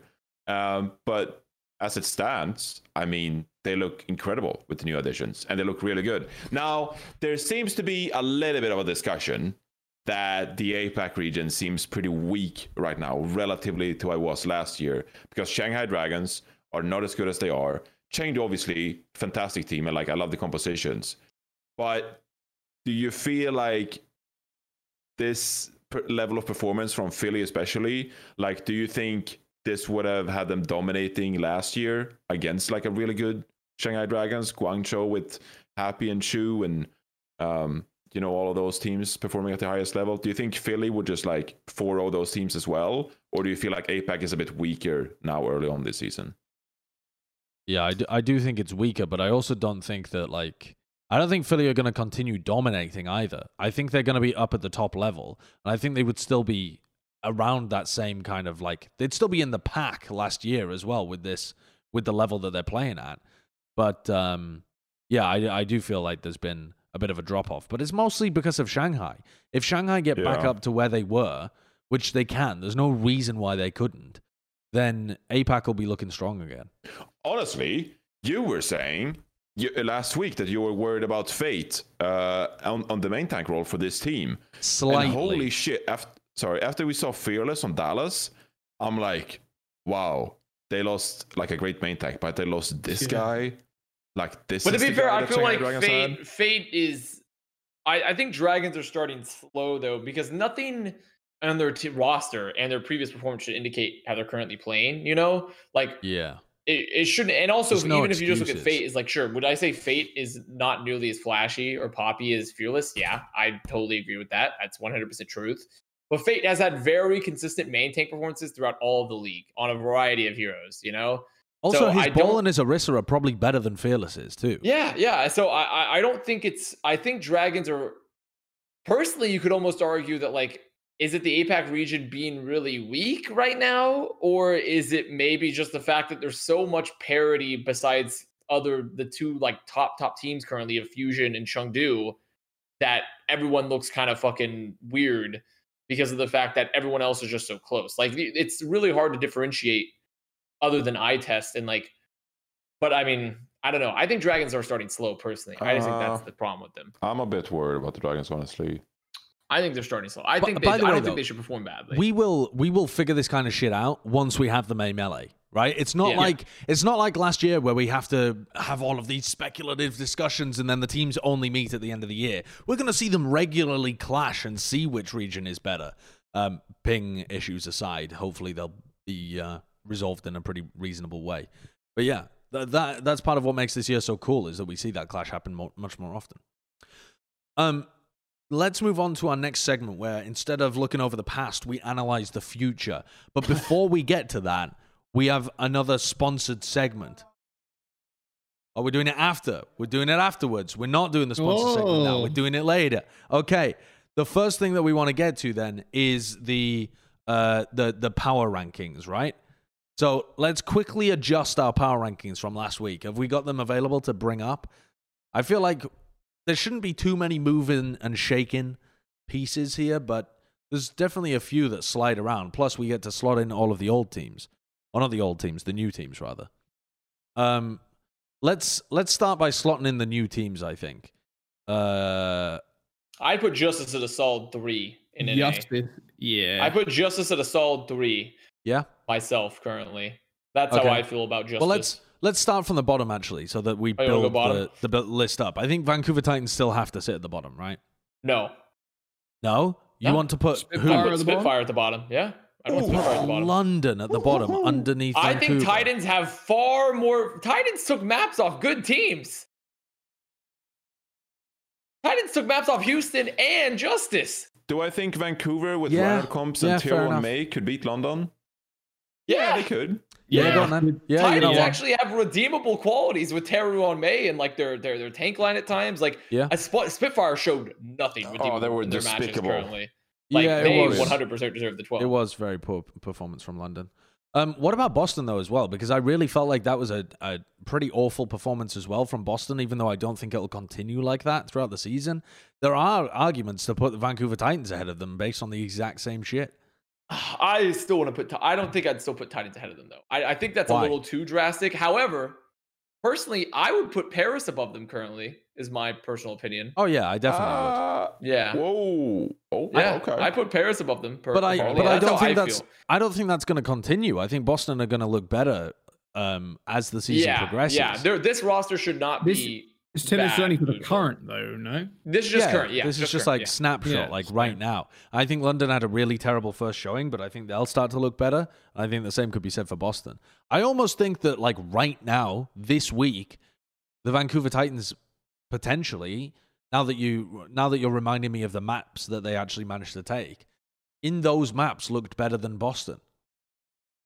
Yeah, I had this argument myself, um, but I kind of discounted it simply because I felt like the map versus Justice, I straight think Justice were trolling a little bit. Like I think they weren't taking it super seriously at times. And the Houston match was untold amounts of papige in the map that they took. Like I was like, it reminded me of like when Florida just like let Houston cap in their match. it was like right? yeah, yeah. I think Yeah. that was a Papige moment for Outlaws, like hardcore Papige. Um, so it just and just on roster strength alone, I find it. I still would put Boston above them, you know, because Boston played tough matches. Boston played tough matches still, you know. They played Fuel and they played Glads. So yeah, and it's a Gladiators with their roster more figured out too. They were playing Birdring and Moth like a lot more. So I personally felt like I would still. Put I mean the Boston above same same arguments could all be made for the London Spitfire as well. Uh no. I don't think so. Because still, even so, I still think that like Titans on the eye test looked way better than Spitfire did. Yeah. All right. Well, I'm not going to argue with you too much. Let's let's move on. Um, then yeah, Atlanta and Toronto haven't played anymore. What's is that? Uh, is that? Yeah, I mean that's pretty much done, right? We didn't actually see anything good. else that would have Yeah. shaken. Yeah, it Yeah. looks Shaking good to me things too. up. I'm okay with that. Yeah. Wow. Yeah. Fine. Okay, cool. I, Let- I am. let's move on to the upcoming APAC region matches. the the APAC region will shift around a little bit though, because I think we had Chengdu at the number one position, didn't we? We And did. we had Philly at number two or something like that. So we'll have to shift that around. Had I But- watched Philly's games earlier last week, I would have I would have vouched for Philly at number one. okay, hindsight Harry. Um, I, I, my Preds, my Preds. I Okay, saw Sir, you, prediction, Sir Perry. Avast, Sir Avast, Okay, my prediction Preds. Perry. you you um yeah you you had Philadelphia Fusion at number one. You you tweeted it right, the, saying that you thought Philly were the top team in APAC. Yeah, people don't upload on Twitter. Uh, people don't post it on Reddit, so people don't, aren't really on, in tune with my takes as much. It's not like a vast, you know. People you get a- post your takes on Reddit all the time, Johnny. no, what they are you don't. talking about? No, Yes, they do. Yes, no, they, they, don't. do. No, Yes, they I do. just see Avast face all the time and his memes and like the rat thingy. With the Okay, keys. so let's let's And push Fusion into the number one position and Hunters. So we essentially just swapped Yeah. Philly and Hunters, Yeah. and then we didn't see Hunt- Seoul play again, right? Uh, So- they have- good. two matches. they two Dragon I'm still Good. okay. I'm still okay with Seoul Three, honestly, though. yeah, I think From what we've seen. until Yo. until they papige and drop down the rankings, they'll be fine there. I think Hangzhou. Hangzhou are Looked- definitely. I think, Hangzhou, above de- I think Valiant. Hangzhou deserved to go above Charge and Valiant, in my opinion. That's my personal opinion, though. But I think they deserve to Sure. I go would above Charge. put charge. I don't above even know them. where to. I don't even know what to do with those bottom three teams. I don't know what to do with them. Here's where you start that conversation. Do you put Valiant above the charge? Yes. I don't know. Could do. Yeah. I, Because I I, actually think would. this. After I went back and watched the VODs, I think that was one of our mistakes. That Valiant actually looked kind of decent in the Ashe compositions. Because Crystal, I I watched some of Crystal's gameplay. Like people sleep on him because Good. they hate Crystal for understandable Yeah, reasons. but he is But- good. He is good, and Guangzhou looked like poop. That being said, they have a match coming up, and we'll get to Preds later. No, I I know. agree. I agree with you, Johnny. I, I- think I Valiant should go above charge. I, I feel like though we're wasting our time talking about teams that didn't even play this week. Like the, Sure. the main the main meat and potatoes is just where NYXL, Hangzhou, and like the flip at the top, right? Like Fair enough. Yeah. so. Yeah. I don't, I Well, don't I think mean, it we all agree with the top, right? We all agree Sure, with the top yeah. flip. I mean, Yeah. I think New York are in the right position as well. I wouldn't put them above Shanghai, even though Shanghai looked kind of papige. Like New York looked extremely shit in their game against Chengdu. Yeah. Um, so I think I, I'm pretty happy with this. I think I'm, the bottom I'm three fine teams, with this. the bottom three teams could be in whatever fucking order you wanted. I think that you could make arguments for Hangzhou being lower as well, to be honest. But I um I think it's fine like this. Uh, let's let's move on to the next thing though. Um, do you want to do Preds first, or do you want to do our sponsored segment, Mister Curtis? Uh, if you want to wait two minutes for the emulator to load, okay, all right. Well, let's let's do the um Preds. Let's do the let's do the Preds first then. Let's do the Preds. We have our top five matches of next week. So we have our first match is actually going to be a clash of the a clash of the teams that absolutely papeged this week. It is the Boston Uprising against the London Spitfire. Oh, Oh, okay. Uh, okay. So here's here's my thought process with London is that I think I, so. I put this as like a three-two game, and I thought it was a pretty much a, a, a coin flip. But the reason that I'm going with London here overall is that I feel like this week was a significant and this isn't really based on too much. It's just speculation and based on like one interview with CX that I was listening to.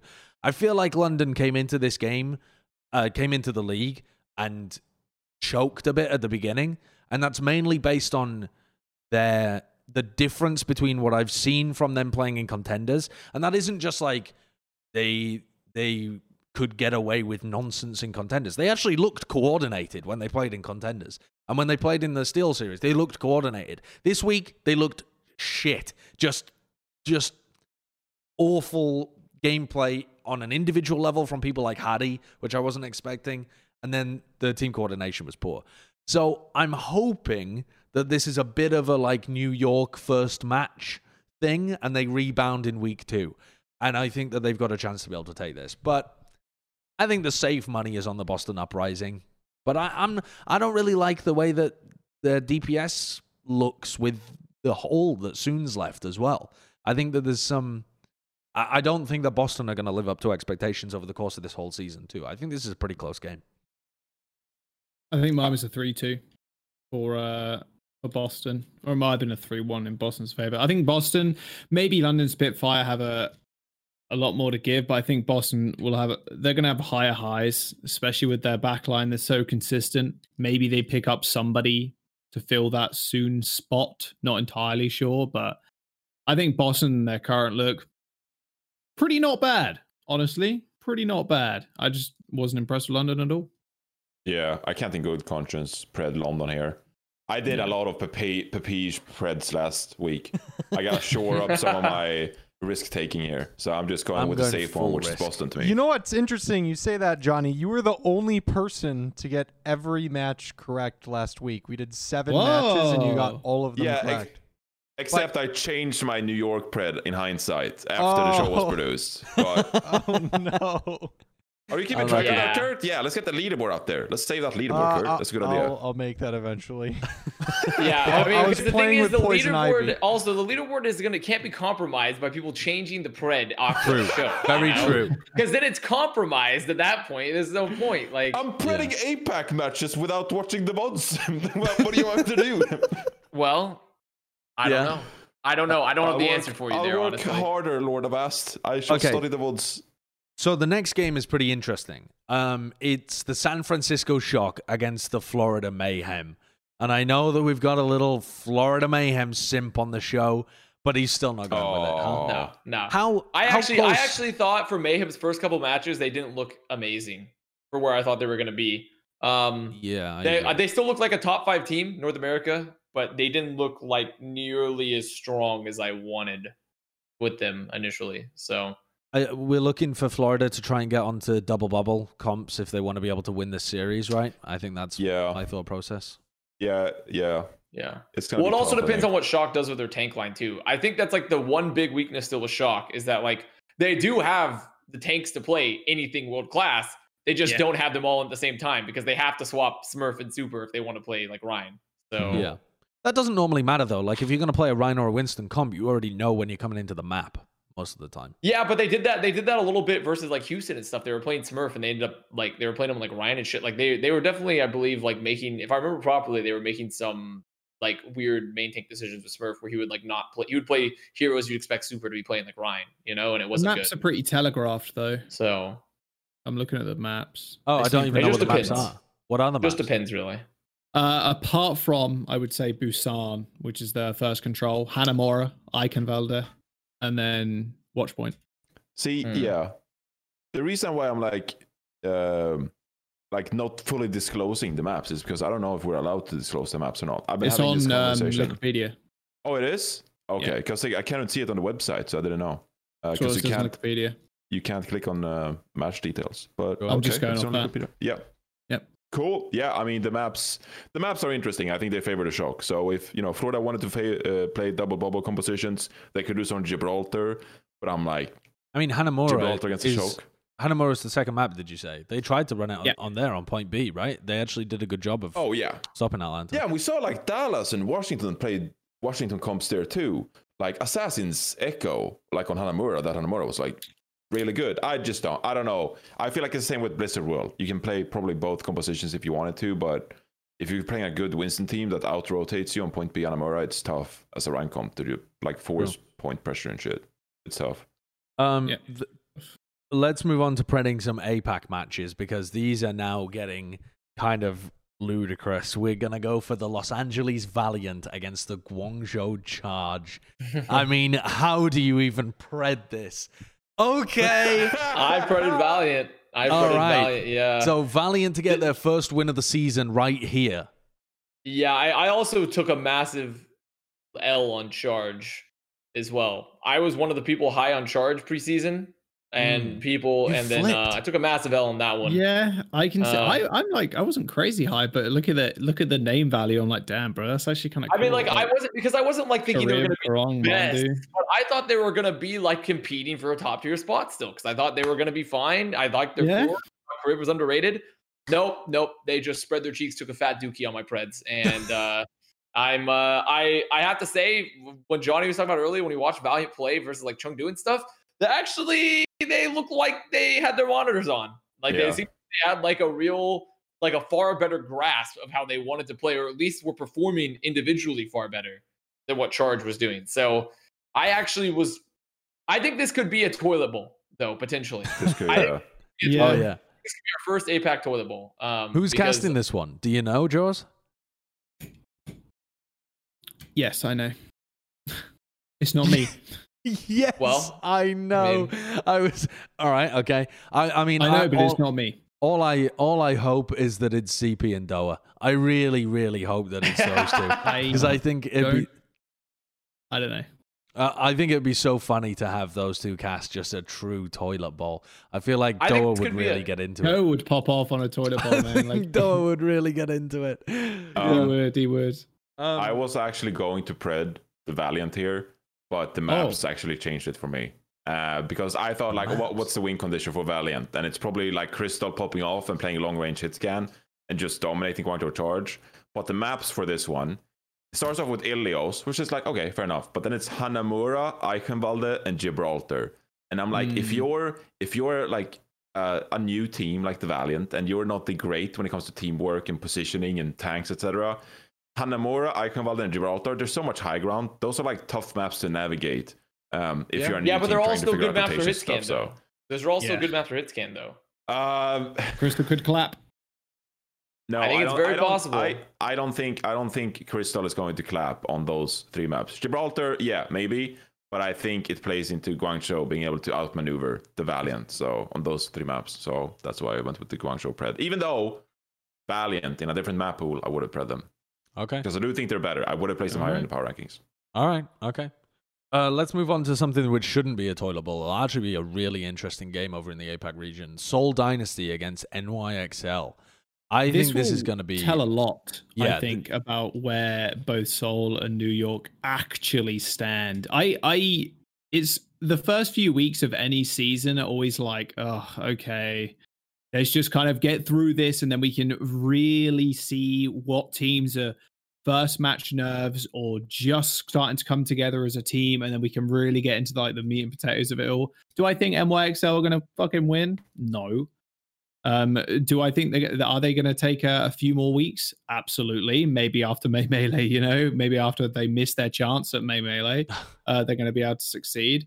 Um, I think Seoul are just going to step almost right back into it um, with gesture and profit. There's, I don't think there's any way New York, maybe maybe a three one for uh, for Seoul, but I don't see them really taking a map. Honestly, I just Um, going on their uh, previous performances. Go on, George. Well, I was going to say, I, I mean, I predid Seoul, but I don't feel confident in it because Same. whenever No. I feel, I mean, Seoul have yet to demonstrate to me that they're going to make the correct coaching decisions throughout the season, i.e., running Marve1 at the right time. That is still what I'm waiting for. I'm still waiting for that moment where they sub him in repeatedly, and I'm like, ah, they have actually realized that they need to do this. And and I got I got debated a little bit by the Nexus Cup where they were doing that. And now I feel like sure? they just did it to troll me. And they're straight back to running gesture all the time. So until they do that and until I see continued consistency, I'm never gonna feel safe predicting Seoul. But um I, I feel more so than more so than anything that Seoul are gonna do. It's about New York. When you have a team that has uh, allegedly been popping off in scrims. Like people are talking about them being the best team in APAC in scrims. Uh, at at some point, it's possible that they could gather at least some of that form and be able to do much better in their matches. And figuring that out is always a slow process for beginning teams with a lot of rookies. Translating that performance is a difficult task. But if they can do it at some point, they're going to be at the level where they can compete with teams like the Seoul Dynasty. So I I still feel like there's some potential for Preds getting fucking boomed. Yeah. Yeah. I'm I'm worried that this is the bi-monthly Seoul shitting the bed match where they're just like unexpected uh, there's a word there. Uh, where they just like shit the bed. Inexplicably. It's very difficult, very complex word I've asked. Thank you. God bless you here. Um I th- I think that this is one of those matches like prior to a stage uh playoffs where they're just like shit the bed and people are like what the fuck is Seoul doing? There's shit everywhere, and you don't know how to pick it up. And then they eventually do, going into May Melee and just like play incredible playoff Overwatch. I feel like New York, I feel like they're better than we think. Um, and I think they show that at least a little bit against the Hangzhou Spark. This is just going to be one of those matches where like Seoul play like the Winston dive and Profit plays a ton of Pharah, and then like Profit does like a barrage, like when he doesn't have a Matrix or a, a Winston even close to him, just and then just dies. dies. and then like gesture is like on one side of the map doing gesture things and i feel like that's going to be one of those matches but again gotta play it safe with the preds can't get too wild in here but i am worried about boom potential here Yeah, I've been down on Seoul, original Seoul downer, and uh, I'm prepping for Seoul here just because I feel like it just doesn't. New York shouldn't win this match, and knowing that, knowing that Seoul's gonna fucking spit in my face, I'm gonna lose this match. So will, will you let's see. apologize to the fans if uh, Seoul wins this one is this one of those you know No, because they're beating New York. I'm not gonna apologize to Seoul. People are like, Seoul, be- second best team in APAC. No, fuck no. I'm not gonna apologize to Seoul Okay. yet. Or- We'll see. We'll see. Yeah, I I feel like that that would come way further down the road if they just kept it up over the course of a long period of time. Yeah, then I'd apologize. Then Mm. I'd cave. I, I'm I'm not apologizing for anything I, I say in terms of my opinions about teams. We literally during the preseason are having to d- take the role of oracles and prophesiers, trying to see into the future and try and predict how teams are going to operate when they don't have a clue themselves. Um, that does it for our top five matches of the week, though. Now we are we ready literally for the have segment. one more match. Wait, do we? Yeah, we did four. Oh shit, we did. Sorry. Fifth match. I didn't realize because it's New York as well, but New York play against Shanghai this week too. Oh. So New York Excelsior and the Shanghai Dragons. Doo-doo-doo-doo. There we go. Oh, Yeah, okay. I Well, mean, that was easy. yeah. Thi- This one I actually find on based off previous performance, this one should actually be more of a toss up than the Seoul one, from what we've seen so far. In my opinion, I think, I so. think it should be more of a toss up than the Seoul one. And the only reason that there's any doubt here is because we haven't seen them play yet, and also because Seoul, see, you know, they see doubt wherever they go. So Shanghai should reason- rebound, though. I can't believe that we're in a world where Shanghai would be poor and remain poor. I just can't. That that doesn't that doesn't make sense with anything that we saw from them throughout the whole of last year. I I don't know. I just can't. I feel like players of that caliber can't be in a, a an awful state for a significant period of time. They're just too good. They are at some point going to be able to get themselves out of it. I think we could There's, see a um, return to form. uh, There's some good Sombra maps here. I feel like Ilios, Blizzard World, Dorado, Lijiang Tower. Like if Lip gets put on the Sombra and they play some Winston comps, it'd be good for them. Yeah, definitely, definitely some chances for to it. success. I'm hoping they're that this gonna is a rebound as well. All right, I've counted to five. One, two, three, four, he's done it. five. We did it. Finally. That is our top Humanity five can now matches. breathe a sigh of relief. um, so now, eventually, we will go on to our sponsored segment this week, which is what? We're ready. Okay, I thought you said we're not ready, and I was about to lose my mind. Which is DraftBuff as well. So DraftBuff are sponsoring this video, and we're going through um, a, a, a draft that we made. We also have because we know that you guys enjoyed joining the Pick'em League for Plat Chat, which got fucking boomed. I still don't know how many people joined that Pick'em League, by the way, the Plat Chat one, but there was like over two thousand people in there, and now it just won't load. The whole website is just broken. 2,000 people. Wow. Yeah, and it's just broken. Like you can't you Oh can't my select your options or see the leaderboard or even know how well you're doing whatsoever. So anyway, this is an opportunity for you guys to uh, to participate with the rest of the Plat Chat community. There'll be a link down in the description to join the draft royale that we've got going. But we, the four of us, also just decided to make a uh, a draft pick. Like imagine that Nate Nanzer got his way and there were no legal issues. He was just able to steamroll through all of the player unions and they impose a, a draft within the Overwatch League. And we get to be the team leaders, the GMs. Um, these were the teams that we ended up constructing. Who who are we going through first? All right, this is Oh, the other thing as well is we Oh. had we had two bots. Wait, was it two or was it three?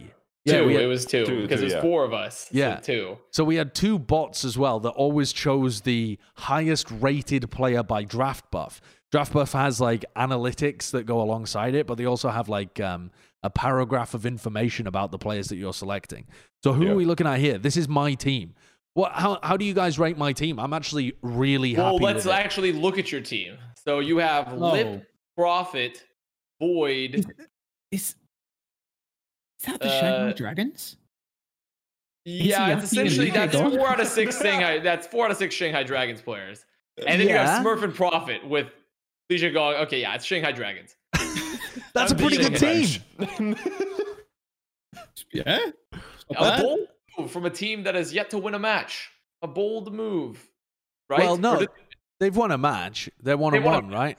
no, they did win a match. Yeah, that's true. Yeah. Who did they win against? I can't even remember. Was it Guangzhou? College, wouldn't it? It was yeah, I was charged, I believe. Let me make sure. Let me make sure. I mean, that's such an illustrious win. Yeah, it was the charge. Um, yeah. Yeah, Oh, yeah. I mean, I think I would win my matchup, right? Who who was I? Who was I? I mean, I didn't get to see the I didn't get to see the the literal bots team. What's Let's the see the literal Let's take a look at the bots so the bird. So first of all, Birdring. That's a safe bet if Birdring keeps playing. Honestly, I Mm. like that pick. Kai, don't know. We're having a Brad Rajani moment. Don't know what's going on with Kai. so the Hanbin, pretty good bet. Guxue and Guxue, Hanbin. not a good bet. This No. No, not a good bet. Moth, fine bet. JJoNak, eh. honestly, this is literally Should the only thing okay we can say. Josh. How it, it literally depends on how dragons do as a team. Yeah, yeah. How I do have dragons put, do as a team for this roster? I have put all of my eggs in one basket, which isn't really advisable, is it? It's, I've got a very shallow portfolio here. I'm, I'm at the Ah, whim so of the know. market. I It's it's just where you're Alright. betting hard that Dragons rebounds. Well, you're talking a lot of shit, Connor. So let's take a look at your team. Who's Avast Our roster pounds. Who, what is what is pounds. Avast team? I Who's, am oh, he's against Reinforce in week one, actually. Yeah, oh, this is a good way of fucking looking at it. pounds. Oh, Look at this bad boy. Jinmu, Oh. Happy, Mono, Fury, Juby, Alarm. This roster literally pounds. It's pretty sheep. good. Oh dear God! Yeah, this is You have a except for the fact that uh, you know Houston won't play this upcoming week because they finished their four matches. Yeah, Joby- you've Joby you've been won't trolled by that. Well, that's fine because they've already earned all their points up front, so that's fine. Okay. I think that's I think that's how it works, right? It's just a don't collation collation of the points. Yes, right? well, no, yeah, no, no, no, a- so you selected players that already have high points. yeah. No, whoa, whoa, whoa, whoa, whoa, I've whoa, been whoa, whoa, scammed. whoa, whoa. I don't I think that's how it works, though. If we were if we were to actually run this league right now after we've just drafted it, it would be for this week, and then you can make trades with your players on the bench and stuff. Yeah. You can pick a different starting roster. So maybe you wouldn't feel this one for the upcoming week, but I think we were we were considering it more of like overall. This is your dream draft team for And this is uh, my dream, the like season. moving forward, regardless of like the actual statistical Steve and shit, you know, yeah. is that this is the fact that like this roster owns. It And does. so, Okay. uh, there you go. This is It an i- incredible roster. It is a good roster. I mean, it depends a lot on how Juby looks as he continues throughout the season as well. But so far, has been so good for Juby. He has looked good. Yeah. well, it's Um, also just because main support's always a tough one to find because like it's it's very the main support stats are so dependent on team stats at the same Mm. time. yeah. So it's very much also moving forward. Like where where does Houston go to? I I do like this though. I, I feel like it would beat Reinforce's team. I haven't seen Jonathan's team, but I feel I like haven't it. seen it yet to make feel like it would probably beat rule it. in. It? Have I you love got it. Johnny did steal some key players for me though. He did steal a player for me that I'm kind of upset about. But I guess it wasn't that key when I really think about it. who who I was mean, that? I'm predict. I'm I'm projected to have half your points. Yeah. All right. This is I- I also really a like very my good team. team. bro. Yeah, I like my team. Carpe, Kevster, Choi, Gaga, Slime, and Gangnam Jin. I'm not like, gonna this lie. is- This is not at the same level as Avast's roster, though, in my opinion. Sorry, no, you're I'm not. sleeping on these Choi pals. and Gaga. I'm I'm looking Troy mostly. and Gaga Carpe are top tier, I think. The rest are like, Yes. eh, maybe. We'll see. I think Alarm. All right, Gangnam Jin is good, but Alarm makes a big difference in that back line. Yeah, that is true. And True. I, yeah, I mean, I also Slime took a long break from competition, and since he's been back, I haven't really felt the same way about him. Maybe I just need more time to watch him. But I mean, he was he was one of, if not the best main support in that 2019 season, and I don't know whether I've noticed that impact from him so far this year. I, I think I'll just have to pay more attention to it, though. I I mean, my options at this phase of drafting were like slime, closer, Ansun J. Like, I mean, well, I guess, a I guess I got to take in. Joby, but I don't know. I just wanted, you know, a, a team that does well, uh, has a good main support player that you know, can drop some sound barriers, uh, maybe come in clutch, clutch with a little bit of brig. You know, and I feel like Slime provides that. You know, Fair enough. so he was my final key player. I think that this team would actually, well, I mean, you got Kevster there as the sole English-speaking player, but I feel like this team would bang even like in general. You know, Yeah. All right. Fair enough. And That's then everything. our final little twink. What what delights do you have for us, Jaws? You mean draft bot seven? Oh. No, this one. Interesting. Ooh. All right. I actually don't. I mean, they got got the little bit of shock that. backline here. I mean, come on. Shock backline with Yaki and Fearless and Leave. Honestly, I really like Jaws' roster. This I'm not roster gonna lie. pounds. I really this like roster Jaws' actually roster. pounds. Fearless Gargoyle, and then you have Violet in the backline and Yaki at the front. Well, Holy Leave shit. and Yaki both. Leave and Yeah. Yaki both. That's I mean, like a is really too, yeah. nice DPS duo. This is a I great that. roster. I Yeah. I feel like the uh, yeah some of these teams that earn me a we've lot of created would perform better than some rosters in. I mean, like some top rosters that these guys are on in the Overwatch. I mean, look at the points for leaving Fearless already. They're almost 100. Yeah, they're crazy. Fearless and Yep. Leave are gigantic pickups. Yeah. Well, there you go. There's our there's our rosters that we managed to draft for for our internal uh, debacle.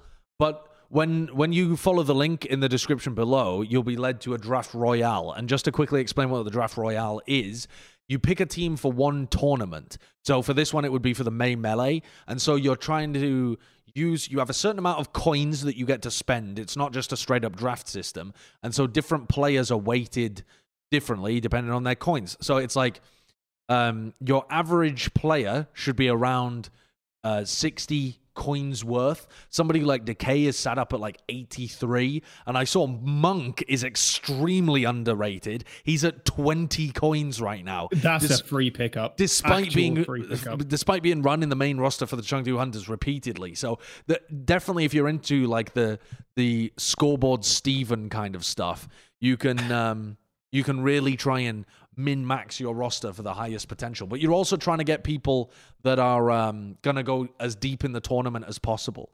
Because if they get knocked out, you can't make any changes like you would in normal fantasy.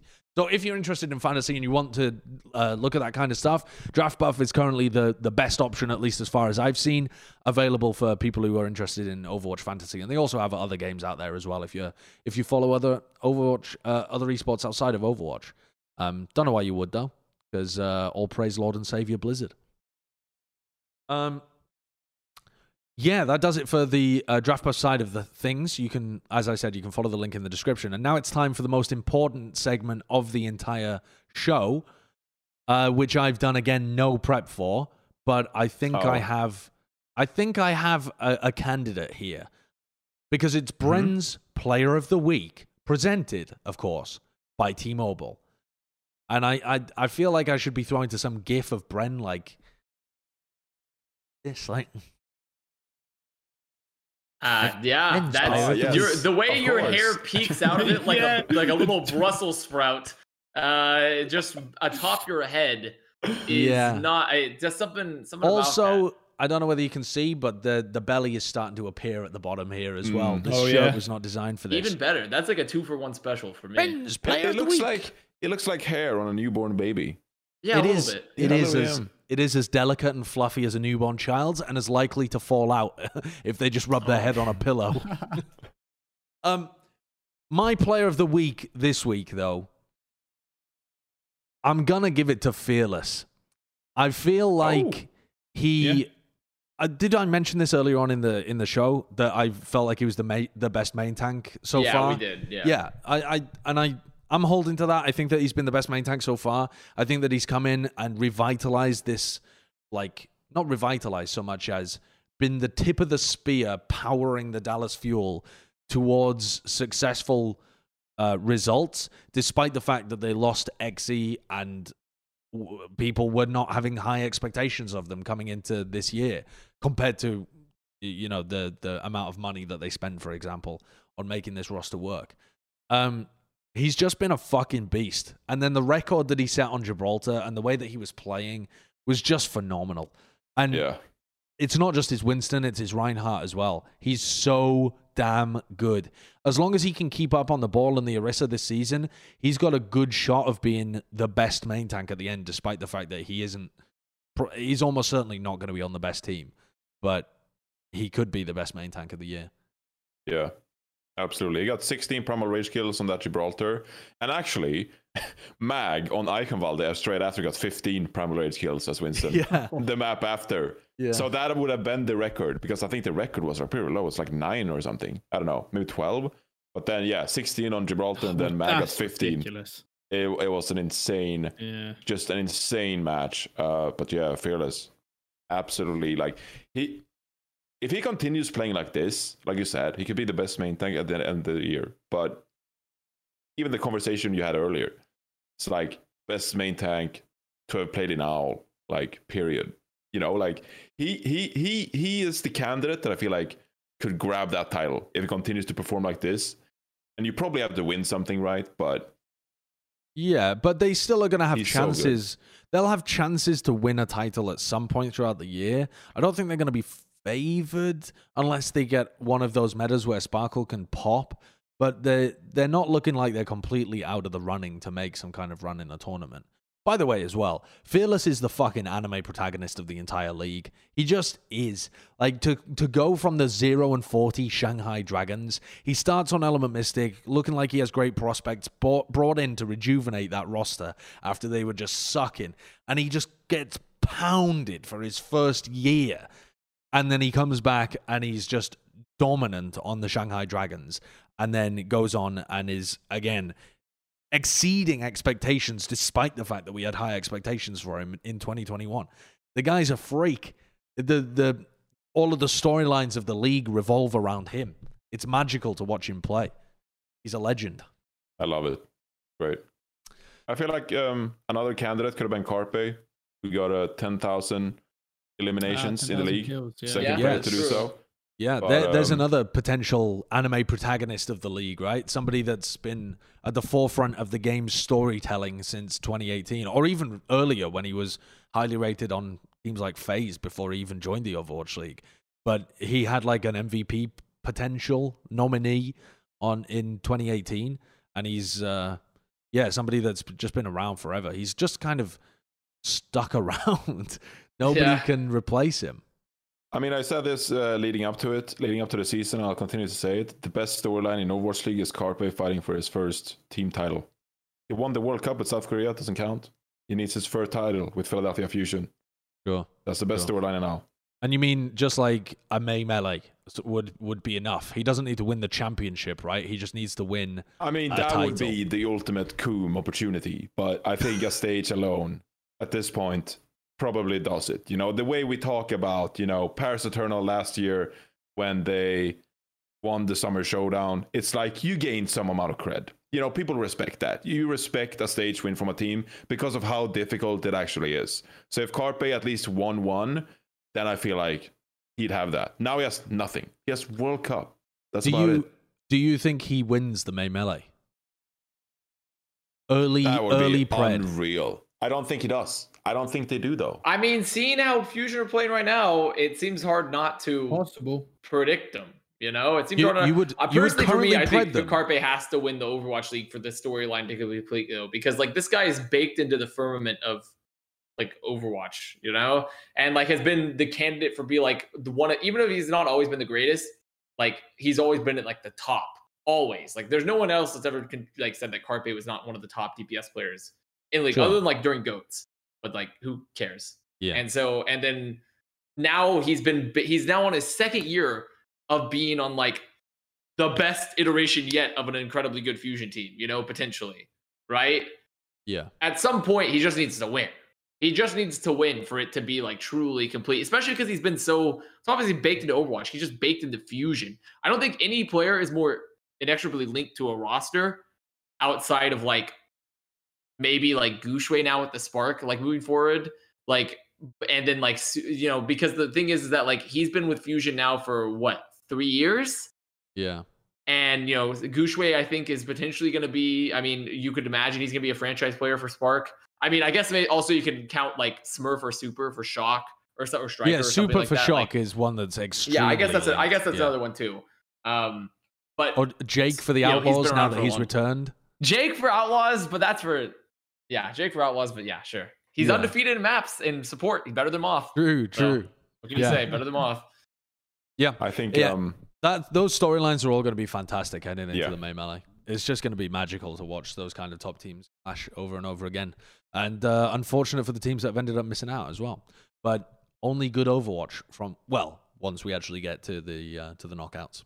All right, sick. We made it. We've uh, we've been sat here for four hours, possibly longer. More. yeah, More- possibly hours. longer. Yeah. Five Yeah, hours. Yeah, Five longer hours. than that. It's been yeah.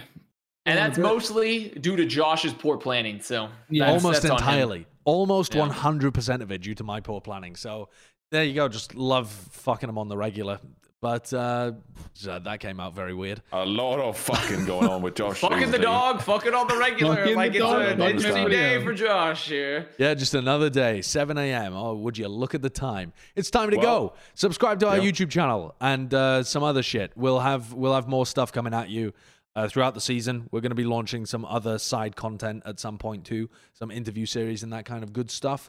And in the meantime, we will see you next week. Goodbye.